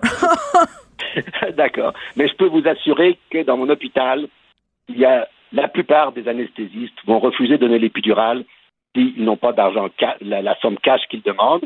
Et ils, vont, dire de, que, la femme doit utiliser les d'autres méthodes pour soulager. Des beaux êtres humains. Des beaux êtres humains. Euh, mais quand vous prêtez serment pour devenir médecin, le serment d'Hippocrate, c'est ça? Oui, oui, oui. Oui, on appelle ça comme ça, oui. Bon, ben il n'y a pas l'obligation de prêter assistance aux personnes en détresse? Euh, c'est-à-dire que il y a des gens qui considèrent que quand, euh, à part que si la personne n'est pas euh, en, train de, en danger de mort, son, pronostic vital, ou sa santé n'est pas très mm. gravement menacée, eh bien, euh, elle a qu'à payer pour des soins qui sont jugés mm. pas absolument nécessaires pour sauvegarder la vie ou la santé. Je comprends. Je comprends. Euh, la loi. aussi, il arrive aussi, par exemple, que des, des gens utilisent d'autres formes de, de, pression, comme par exemple, on va faire quand même l'accouchement ou la césarienne, même si la personne n'a pas d'argent, mais on mhm. va lui dire, tant que vous ne payez pas, on ne vous donne pas votre certificat, le certificat de naissance de votre enfant. Puis bon, on parlait des frais d'accouchement de césarienne, mais advenant le fait où le nourrisson a des complications, qui doit être hospitalisé, qui doit avoir des soins, ça aussi, là, ça peut monter très, très vite comme facture. Là. Oh oui, ça peut monter très, très vite. On a eu il y a quelques années une personne qui a accouché. L'enfant avait des malformations parce que n'avait pas eu un bon suivi pendant sa grossesse. Hmm. Après, il a été, a été transféré en soins intensifs néonataux, tout ça. Puis euh, finalement, euh, le bébé est décédé de, toutes sortes de complications. on lui a envoyé une facture de 300 000 dollars. Pardon? 300 000 dollars. Ça, elle n'aura jamais d'une vie pour payer ça. Là. Non, elle ne le paiera jamais, bien sûr, mais enfin, c'est juste pour dire l'absurdité de, cette façon de faire. Puis j'imagine qu'à cause de ça, des frais euh, possiblement encourus, il y a bien des femmes qui vont pas à des examens, qui font pas certains tests et qui se mettent dans une situation où ils pourraient mettre la vie, euh, leur vie, la vie de leur bébé en danger. Là. Ben, c'est pas seulement une hypothèse, c'est une réalité. C'est sûr que quand les, les soins vitaux sont nécessaires, on donne les soins. Mais des gens qui savent que ils vont se retrouver avec une facture de, bon, comme vous dites, 10, 20 000 et plus, ben c'est sûr qu'ils ont peur parce qu'ils disent, ben moi, si je ne peux pas payer ma facture, est-ce que ça me... Je vais avoir des problèmes avec la justice, est-ce que je vais avoir des problèmes avec mon dossier d'immigration, est-ce que... Ben, ils ont très peur. Et aussi, est-ce que je vais être harcelé, est-ce qu'on va me, mal me soigner parce que je ne peux pas payer? Donc, bien sûr, ils ne viennent qu'en dernier recours où il y a des complications graves qui peuvent survenir, qui auraient pu être soignées ou euh, traité bien avant avec des meilleurs résultats. C'est un simple diabète de grossesse, par exemple, qui dégénère, ça peut être super grave. Pourtant, c'est facile à contrôler. Ben, ça, c'est un très bon exemple parce que quand une personne a un diabète de grossesse, euh, normalement, on la réfère à une clinique spéciale de diabète. Oui. Mais si la patiente, si une personne sans couverture se présente à l'hôpital, on ne va pas lui dire qu'aller à la clinique de diabète, c'est un soin vital on va lui dire, elle va dépasser à la perception, payer 500 dollars par visite, ou enfin 300 ou 400, ça dépend des hôpitaux, mais enfin c'est des sommes très élevées. Et bon, si vous n'avez pas d'argent, ben tant pis, euh, vous débrouillez-vous autrement. Alors nous, bien sûr, un médecin du monde, dans d'autres choses, on essaye de se débrouiller. On a quand même quelques ressources bénévoles. Hmm. Mais enfin, c'est pas idéal. C'est, pas, ça donne pas des soins optimaux. Et effectivement, on a eu plusieurs cas dans les dernières années de bébés qui sont décédés parce qu'ils n'ont pas eu les soins optimaux. Oui, puis vous, vous pratiquez de façon bénévole pour la clinique Médecins du Monde. Oui, on pratique de façon bénévole. On essaye de, parer au, plus grave, d'empêcher les complications, de donner des soins mm. les meilleurs. Mais il y a des choses qu'à la clinique même, on n'a pas beaucoup de. ça prend l'expertise qui existe ou le matériel, le plateau technique qui existe. vous l'avez pas? on peut ne pas l'avoir. Bien sûr, on essaye d'accompagner les femmes à l'hôpital, mais des fois, ça ne marche pas parce que euh, trouvent pas le chemin ou ils sont refusés à la, perception parce qu'ils n'ont pas l'argent et finalement les choses traînent. Et je peux vous donner un exemple concret. Euh, on a eu récemment, euh, ça fait quelque temps, une personne qu'on suivait à la clinique des médecins du monde. À un moment donné, elle a eu de la haute pression. Euh, on l'a, quelqu'un l'a, on l'a envoyé, dit de présentée dans un hôpital, mais là, ils se sont mal compris. Elle n'avait pas d'argent. À l'urgence, ils l'ont renvoyée à la maison. Elle faisait de la prééclampsie? Après, elle est restée. Excusez-moi? Elle faisait de la prééclampsie ou quoi? Oui, elle faisait de la prééclampsie, c'est ça. Oui. Bon, ils l'ont renvoyée à la maison. Donc après, comme il n'y avait pas. Elle est revenue à la clinique euh, de médecins du monde deux semaines après, mais enfin, elle avait sa prééclampsie tout ce temps-là. Oui. Et bon, euh, elle avait une prééclampsie à son là très sévère et le bébé était mort-né. Ben, était déjà mort. Donc en fait, on a une personne qui vivait légalement ici. Elle était, elle était, elle avait un visa étudiant, puis elle était en, en d'avoir son permis de travail post-études. On a une personne qui, une jeune femme en bonne santé, qui vivait légalement ici, qui a été en danger de mort pendant plusieurs semaines, et puis son bébé finalement est mort. Donc je vois pas quel, qui, peut profiter, qui peut avoir avantage à un tel gâchis. Ça se passe chez nous au Québec, pas aux États-Unis, au Québec en 2022. Oui, c'est exact. Docteur Vell, mon Dieu, c'est. Je suis à terre d'entendre ça. Je pensais pas que ça se pouvait. À ce point-là, ici, là, chez nous, avec notre système de santé, ce qu'on dit aussi sur la place publique, euh, au niveau des gouvernements, euh, puis on, on a un problème de naissance au Québec, puis on laisse des femmes accoucher dans des conditions épouvantables, on leur facture.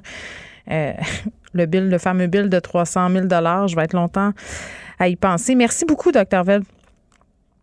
Bon, ben ça m'a fait plaisir. Hein. J'espère que allez pouvoir passer le message que cette, situation ne peut plus durer. Oui, bien, j'espère qu'on va avoir l'occasion de se reparler là-dessus. Dr. Veld, qui est obstétricien gynécologue bénévole, je le souligne trois fois pour la clinique Médecins du Monde. Euh, moi, des anesthésistes qui demandent 800 euh, dollars cash à des femmes qui sont en train de souffrir. Je m'excuse, là, mais je trouve ça cheap. Je trouve ça laid. Je trouve pas que c'est un geste très humain. Ce sont des médecins. Puis là, je veux pas mettre tous les anesthésistes dans le même panier. Ne m'écrivez pas pour me dire je suis anesthésiste et jamais je ferai ça. Je le sais, là, c'est pas tous les anesthésistes, mais le seul, le seul fait que ça se puisse puis que ça se passe souvent, le docteur Velt vient de nous l'expliquer.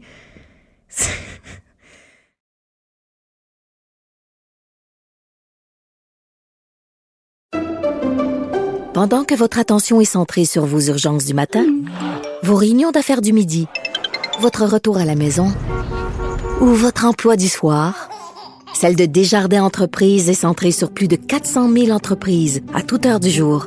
Grâce à notre connaissance des secteurs d'activité et à notre accompagnement spécialisé, nous aidons les entrepreneurs à relever chaque défi pour qu'ils puissent rester centrés sur ce qui compte, le développement de leur entreprise.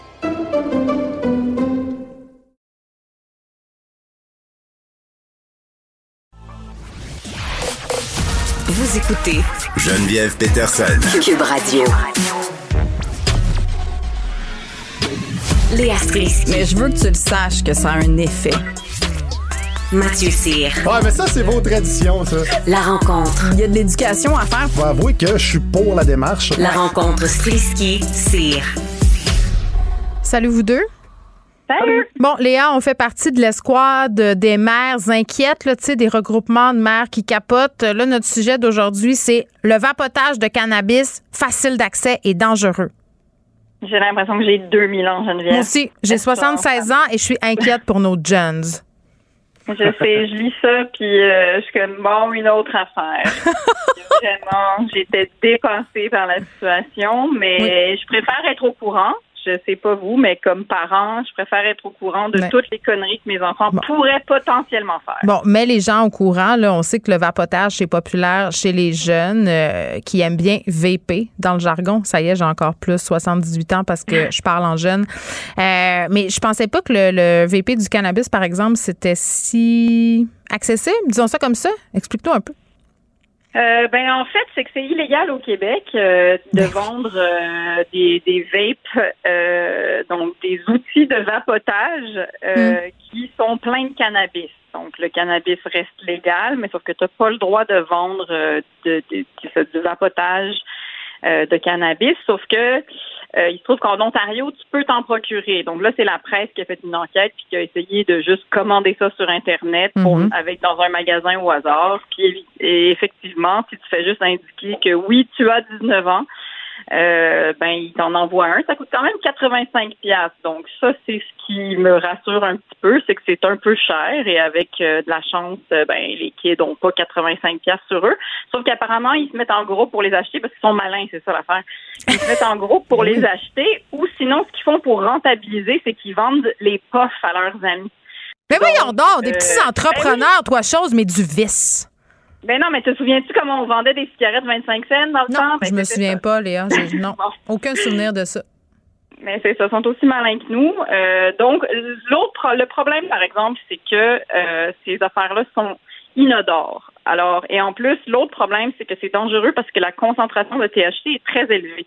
Donc là, les écoles sont pognées avec ça parce que les jeunes arrivent à en consommer sans que ça se voit, puis en plus, ils mesurent pas la, dangerosité de l'affaire. Te souviens-tu comment déjà je capotais quand la SQDC s'est mis à vendre des, biscuits parce que c'est bien compliqué là, c'est bien compliqué. Je sais, mais là, tout ce que ça fait, en gros, c'est que ça nous ça nous soit au moins tu es au courant, fait que tu peux checker ton jeune. Mais tu me dis que ça paraît pas puis que ça sent rien. Comment tu veux que je le check? Je peux pas y passer un test de sang à chaque fois qu'il rentre chez nous? Non, mais tu peux le voir s'il a l'air débile. plus Dans ses yeux? Il y a- il y a- oui, non, Ben ça, oui. c'est vrai. Oui, mais l'autre fois, euh, ma fille et son ami sont venus les yeux très rouges. Puis euh, j'ai dit, là, vous avez fumé du pot, les gars? C'est ça qui se passe? Puis ils ont, ils ont, ils ont nié. Bon, à partir du moment où ils nient, qu'est-ce que tu veux que je fasse? Mais il y avait faim Ben, en je leur esti, donne, par euh, exemple. Et qu'il y avait faim. J'ai j'ai un petit truc, j'ai un petit truc qui te donne des biscuits soda avec un peu de beurre de pinot dessus. S'ils chic pendant 15-20 minutes, c'est qu'ils ont fumé. Ben, c'est sûr que Ouais. oui. Parce qu'ils ont la, la, la- Oui, ben oui. Puis là, euh, mais je- de toute façon, c'était clair. Ils, ils se mettent même pas des gouttes dans les yeux. Moi, c'est ça que je trouve insultant. Tu sais, au moins, elle a décence de vouloir me le cacher. Nous, on s'achetait des, de la, du visine. Là, on se mettait des gouttes. Ben on, pen- oui. on pensait qu'on était full incognito. Ma mère, elle devait Mais bien s'en rendre compte. Ben oui. Ben oui. Mais l'autre truc aussi, c'est qu'ils disent évidemment de surveiller ce que vos enfants commandent. Ça peut avoir l'air évident, mais sauf que vos ados, bon, peut-être qu'ils Comment on fait ça? euh, Ils n'ont pas de carte de Ben, crédit, ils nos ados? colis. Ben non, mais c'est ça, c'est ce que ça disait dans, dans l'article. Alors je me suis dit, ah, peut-être que mes enfants sont trop jeunes encore, mais j'imagine qu'une fois que tu es plus vieux, peut-être, je sais pas. Ils peuvent peux- acheter des cartes de crédit prépayées, ça, c'est vrai. Ouais, Peut-être, exactement. Mais en même Exactement. temps, euh, le colis, il faut qu'il arrive quelque part. Là. Mais en même temps, il faut pas, euh, faut pas capoter non plus. Là, c'est pas tous les jeunes qui font ça. C'est juste que c'est. Mais une moi, je capote! Je capote, là, une autre affaire! Ils sont toutes des drogués. Ben, c'est ça. Mais il faut juste, euh, il faut juste être au courant. En fait, avoir la conversation. L'autre affaire, c'est d'avoir la Je conversation. suis tellement tannée, avec, euh, Léa, d'avoir des conversations. J'en ai une par Ben, jour, là. Genre, la, Ben oui, veille, montre-toi pas tout nu sur Internet, envoie Je pas des photos. Là, euh, sais, là, il y a de la violence armée à Montréal. Si t'entends un coup de feu dans un parc, couche-toi à terre. Tu sais, là, c'est beaucoup de conversations dramatiques, là, dans la même semaine. Ben oui. Et en fait, il y a aussi les fameuses boissons sucrées très alcoolisées aussi. Moi, je leur dis, vous allez voir, au début, vous n'aimerez pas le goût de l'alcool, fait que vous allez rechercher des affaires qui goûtent pas l'alcool, qui goûtent plus comme des jus, des affaires sucrées, comme ça, vous, vous allez avoir le buzz sans avoir... On salue euh, Olivier Primo et sa boisson BJD Everyday. Les jeunes l'aiment beaucoup. Euh, Il y en a d'autres. Ben, c'est pas de sa faute, là. Hein? Il est pas en train de viser les jeunes du tout. Euh, Il y en a d'autres, des boissons. c'est euh, dangereux. Il y en a plein au dépannage. Je veux dire, c'est capoté. Là. Il y a des étals Mm. complets de cette affaire-là. Il y, en, il y en a qui ont des, il y en a qui ont des designs vraiment euh, Ben, c'est qui attrayant. les jeunes. Ben oui, moi aussi, je dirais trouve ça. pas. BJD Everyday, je le mettrais pas dans ce même game-là, mais il y en a qui c'est vraiment des petits bonhommes. Non, mais c'est full bon. Moi, j'aime ça, BJ Everyday. Je veux dire, tout le monde en boit. là. C'est pour ça que je donnais cet exemple-là. Mais tu sais, après ça, tu dis comme parent, ben, c'est mieux qu'elle boive ça ou qu'elle boive n'importe quoi? euh, tu sais, dans un parc, dans, le- surtout avec le COVID, dans, dans, tu sais, de boire dans le verre à tout le monde. Moi, ça m'est déjà arrivé d'acheter une boisson alcoolisée à ma fille pour qu'elle aille dans un party. Là. Je plaide coupable. Qu'est-ce que tu veux que je te dise? Mais tu vois, bravo. notre argument. mais non, mais c'est mieux. Moi, je trouve ça mieux pour le contrôler, tu sais, puis d'être au courant, au moins, d'avoir le plus de conversations possible puis de liens avec eux. Puis nous, à la fin de la journée, notre argument final, c'est toujours que leur père travaille dans un hôpital psychiatrique. Mm. Du monde qui ont pris trop de drogue, ils en voient tous les jours. Alors, ils disent, si vous voulez venir au travail de papa, continuez sur cette voie-là. Ah mon Dieu! si vous voulez venir au, au- au travail euh, de papa, c'est épouvantable. Euh, oui, ben, il y, a, tu sais, il y a toutes les Smirnoff puis les affaires. Là, je ne veux pas nommer juste BJD Everyday. Je me trouve pas fine d'avoir fait ça. Aidez-moi, là, donnez-moi Non, d'autres mais noms. moi, j'avais bu, euh, j'avais déjà bu des shooters à la vodka dans du jello. Ben Et c'était traître, comme euh, on avait déjà parlé justement euh, il y a une couple de semaines des muffins aux potes. Ouais. Euh, fait un peu la même chose parce qu'elle digérait l'alcool en retard vu que c'était dans du jello. Ça m'a tapé d'un coup. Écoute, j'ai vomi les arcs-en-ciel. Oui, ben les White Oui, j'arrête pas, là, les White Claw aussi. Euh, bon, il y en a plein, là, des, des boissons euh, supposément santé aussi qui goûtent les fruits. Là. Maintenant, il y a des, des eaux pétillantes alcoolisées, là, des espèces de seltzer. Là. Ça, c'est- Oui. c'est tout, c'est tout tentant. Mais J'aime pour- ça, ça. Ben moi aussi. Tout le monde aime ça. Surtout les jeunes. Bon, c'est la Surtout fin du segment judéo-chrétien euh, des mères inquiètes de la ligne euh, canadienne-française, euh, des madames euh, qui sont Des fâchées. sacs de fermières de Exactement. Montréal. bon, euh, je, vais, je vais faire un interrogatoire au souper. euh, ça va être très, très serré. Je vous, je vous- je vous le promets. Mathieu? Oui. Jean-François Lisée suit Oui. des comptes de madame qui sont pas beaucoup Oui, mais ça, c'est la première partie de l'histoire. La deuxième partie de l'histoire, c'est qu'il a réagi là-dessus avec humour. Non, mais attends, là, contre la première partie, wow, là, euh, il faut toutes les parties de l'histoire. OK, la, la- la première partie de l'histoire, c'est qu'il y a un site qui s'appelle Bonjour Pitoun. OK? Et euh, la Oh. devise du site, c'est tous les jours les plus beaux rondins de bois. J'adore. Déjà, Et- là, c'est très drôle, là, quand même. C'est très drôle. Et que, attends, attends. Est-ce des- que, oui, mais est-ce que c'est une référence au site Bonjour Québec? On le sait Ben, ça, pas. c'est des Québécoises. Des Ah! Québécoises qui sont. euh, puis il a pas, je tiens à préciser, il n'y a pas de nudité, c'est des filles en lingerie. Puis, euh, ben, c'est ça, euh, Lisée était abonné de ça. Jean-François Lisée était abonné là-dessus le 6 mai dernier. C'est un usager de Reddit qui a signalé euh, dans ce, ce groupe consacré au Québec que lisait followait les drôles de comptes Instagram, puis il avait mis ça en capture d'écran. OK. Et, euh, Ben et pas Lisée. Jusque-là, ça aurait pu mal virer. Il aurait pu dire, ben non, tout ça, puis nier la patate. Mais au lieu de ça, il a dit que c'était un grand amateur de foresterie et de sylviculture. Je trouve Il est revenu je trouve euh, ça sur cet incident-là dans son balado. Il fait un balado consacré aux actualités politiques. Ouais. Et il dit que, le balado de cet épisode-là s'appelle Les pitounes et moi. Puis, bref, c'est très drôle de la façon qu'il est allé rechercher ça puis qu'il a récupéré ça. Je trouve ça vraiment funny. Parce que souvent, il y a des, euh, des politiciens ou des ex-politiciens qui vont lier en bloc la patente. Puis, tu sais, je veux dire, c'est. Oui, c'est un, un compte avec des filles, avec des pitounes et tout ça, mais, Mais c'est pas criminel de regarder des filles en dessous, là. Il a le droit. là. Ben, c'est ça. C'était pas, il y avait rien d'hardcore là-dedans. Fait que je trouve juste ça bien joué de sa part. Il y en a d'autres, tu sais, des politiciens qui étaient, tu sais, on pense à Ted Cruz aux États-Unis, qui est un, qui est un conservateur bien connu, qui lui euh, avait, euh, avait été euh, pogné à avoir, euh, il était membre d'un club qui s'appelait Dick for Two, qui est un petit peu plus hardcore, si on, si on se rend compte, euh, c'est quoi. Oui, Dick for two, euh, je répète. Dick Fortu, exactement. Puis il y en a un autre, un Rob Wilson, qui est un politicien britannique, lui, qui avait envoyé un lien, euh, ça, ça rappelle une gaffe qui s'est passée il n'y a pas très longtemps ici, euh, où est-ce qu'il était supposé parler des sœurs religieuses, et finalement, c'est un lien qui, qui était sexydig.com, The Ultimate Adult Fight Guide. Fait que c'est un... envoyé ça. Mais tant que ça se passe entre adultes, moi, j'ai pas de problème. Mais je trouve ça Mais- drôle pareil. Puis je trouve que je trouve que bravo à Jean-François Lisée qui a récupéré ça, la balle au bon. Si tu vaux pas une risée, tu vaux pas grand-chose. Léa, t'allais ajouter quelque chose? Mais je suis juste déçue parce que quand tu as parlé de Bonjour Pitoune, moi je pensais vraiment que c'était des photos de Pitoune, genre du bois. Là. Puis je trouvais ça très drôle qu'un site soit consacré à ça. Chaque jour une nouvelle Pitoune. Puis je- c'est pas ça, right? C'est vraiment tu des tiens, tu tiens peut-être quelque chose, Léa, pour ton futur compte TikTok? Mais je vais faire un je pense que je vais faire un OnlyFans en fait. Puis je vais faire juste des photos de rondins de bois. Puis Non, je pense que tu fais, euh, tu fais des photos de toi. Des photos de moi sur des rondins de bois. Oui, une mère sur OnlyFans, ça pourrait être ça le, le nom de ton compte. Ça serait extraordinaire. Mais là, il faut-tu que je me montre tout nu parce que je suis pas rendue là encore. Je Ben, sais que ça ça, coûte Il y, en, il y en a déjà beaucoup des mères sur OnlyFans. C'est pas ça pour vous de savoir. Là, Je sais pas, je suis jamais allée là-dessus, euh, Mathieu. Euh, je, je- je lis ça juste pour les articles. OK. OK, c'est beau. Au revoir. Bon week-end. Pendant que votre attention est centrée sur cette voix qui vous parle ici, ou encore là, tout près ici, très loin là-bas, Celle de Desjardins Entreprises est centrée sur plus de 400 000 entreprises partout autour de vous. Depuis plus de 120 ans, nos équipes dédiées accompagnent les entrepreneurs d'ici à chaque étape pour qu'ils puissent rester centrés sur ce qui compte, la croissance de leur entreprise.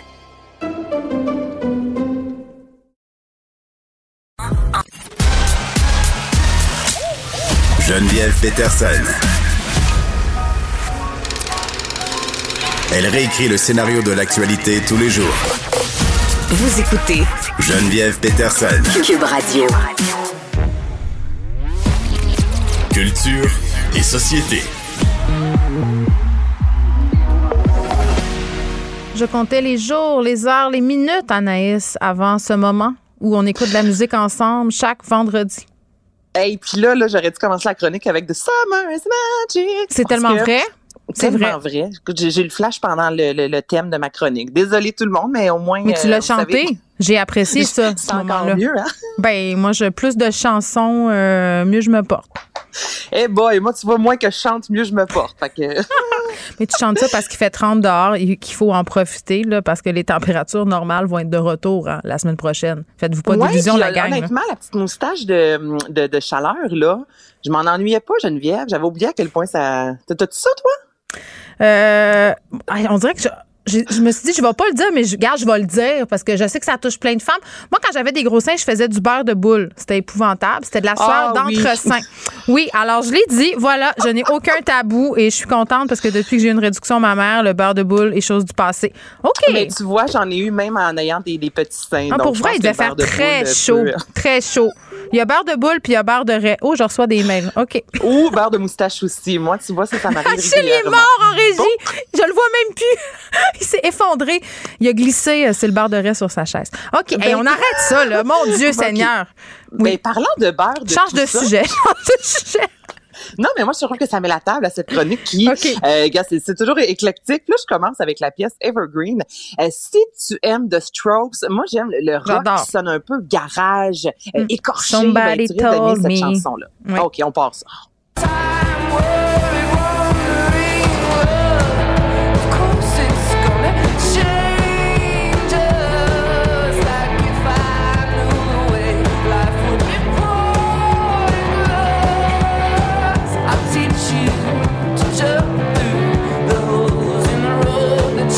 quelque chose, Geneviève, de sexy dans une chanson. Ça, c'est pas de Strokes, là, tu me confirmes. Non.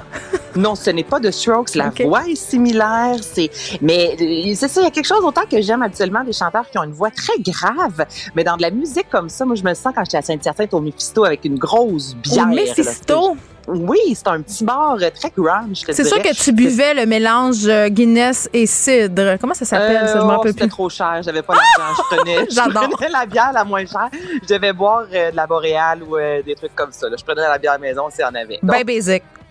Le, le- la base, le moins cher possible, c'était mon, euh, mon, mon mot, euh, mon leitmotiv. Bon, maintenant, on change complètement. Là, là, un coup de cœur, Geneviève, je te le dis. OK, Tammy Nelson, Baby You're Gone. Prends deux secondes euh, aujourd'hui pour aller voir le vidéoclip. La fille est une- dans le vidéo est habillée en blanc avec une couronne, avec des chevaux. C'est, c'est très Kill Bill, je te dirais. Là, je te fais Ah. entendre ça. J'ai vraiment eu un coup de cœur.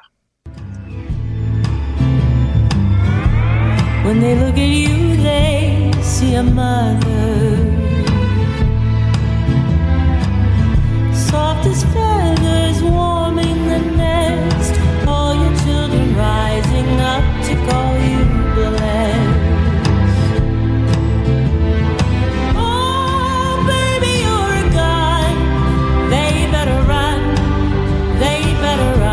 Je comprends ce que tu veux dire que c'est très Kill Bill. Ah oui, une scène là où tout le monde se fait tuer, là, où je veux dire. Où il y avait la, la, scène- toune de Nancy Sinatra, euh, My Ben, Baby Shot Me Down. Ga- euh, Shut Me Down, Bang Bang. tu sais, Oui. C'est une chanson où, justement, on dirait que les images peuvent aller extrêmement vite. Là, t'as cette chanson-là, justement, qui vient contrecarrer la vitesse. Mm. Écoute, j'ai vraiment un coup de cœur, un côté folk, qui a un côté un peu euh, maléfique à tout ça. Tammy Nelson, Baby You Are Gone, directement dans C'est la liste vrai? de lecture. Je suis en train de regarder le clip pendant que j'écoute cette beau, merveilleuse hein? chanson. C'est très cinématographique et il y a un petit côté vintage et à la Les fois chevaux, western. Euh, Non, non, ça marche ton affaire avec Kill Ça Bill. marche, ça marche au bout. Moi, Ok, je t'annonce que je vais écouter ça en fin de semaine. Hey, mais je, te- je te dis, là, j'ai un coup de cœur première écoute. Sinon, Mon doux Seigneur, formation qui arrive aujourd'hui avec un nouvel album. Et là, la pièce Rodéo. Là, on est dans le folk, pop rock euh, québécois. J'aime vraiment ça, donc je la fais entendre. pourrait plus se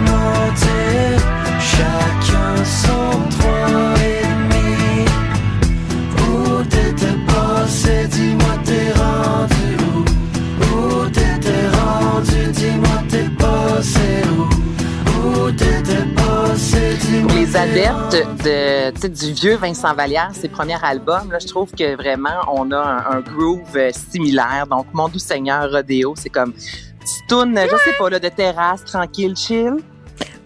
C'est moi mon genre. J'ai vraiment utilisé le terme chill.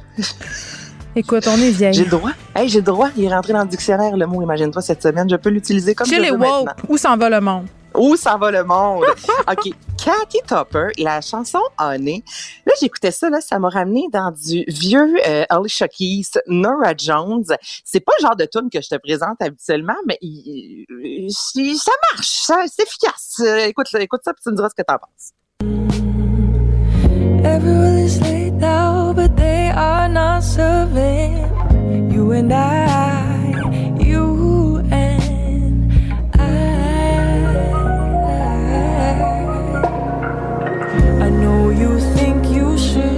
Ça, veux-tu que je t'explique ça sert à quoi, Anaïs?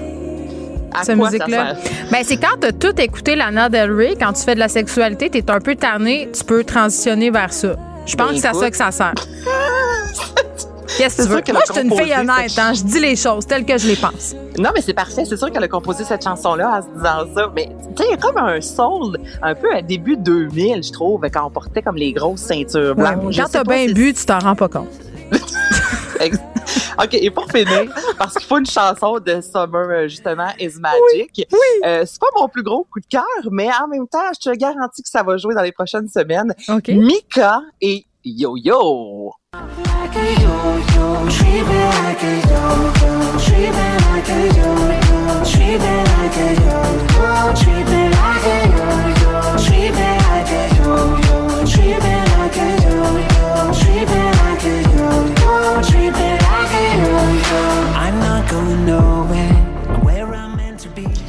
Refrain, c'est très pique-nique Pourquoi tu dis que t'aimes pas ça?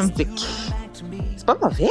Non, mais tu disais, c'est pas, je suis pas sûre que c'est un coup de cœur. Moi, Mika, je trouve Ben, ça toujours. euh, c'est passe-partout, c'est tout allé. Je veux dire, euh, personne n'a envie d'écrire à sa mère quand on entend du Mika. Je veux dire.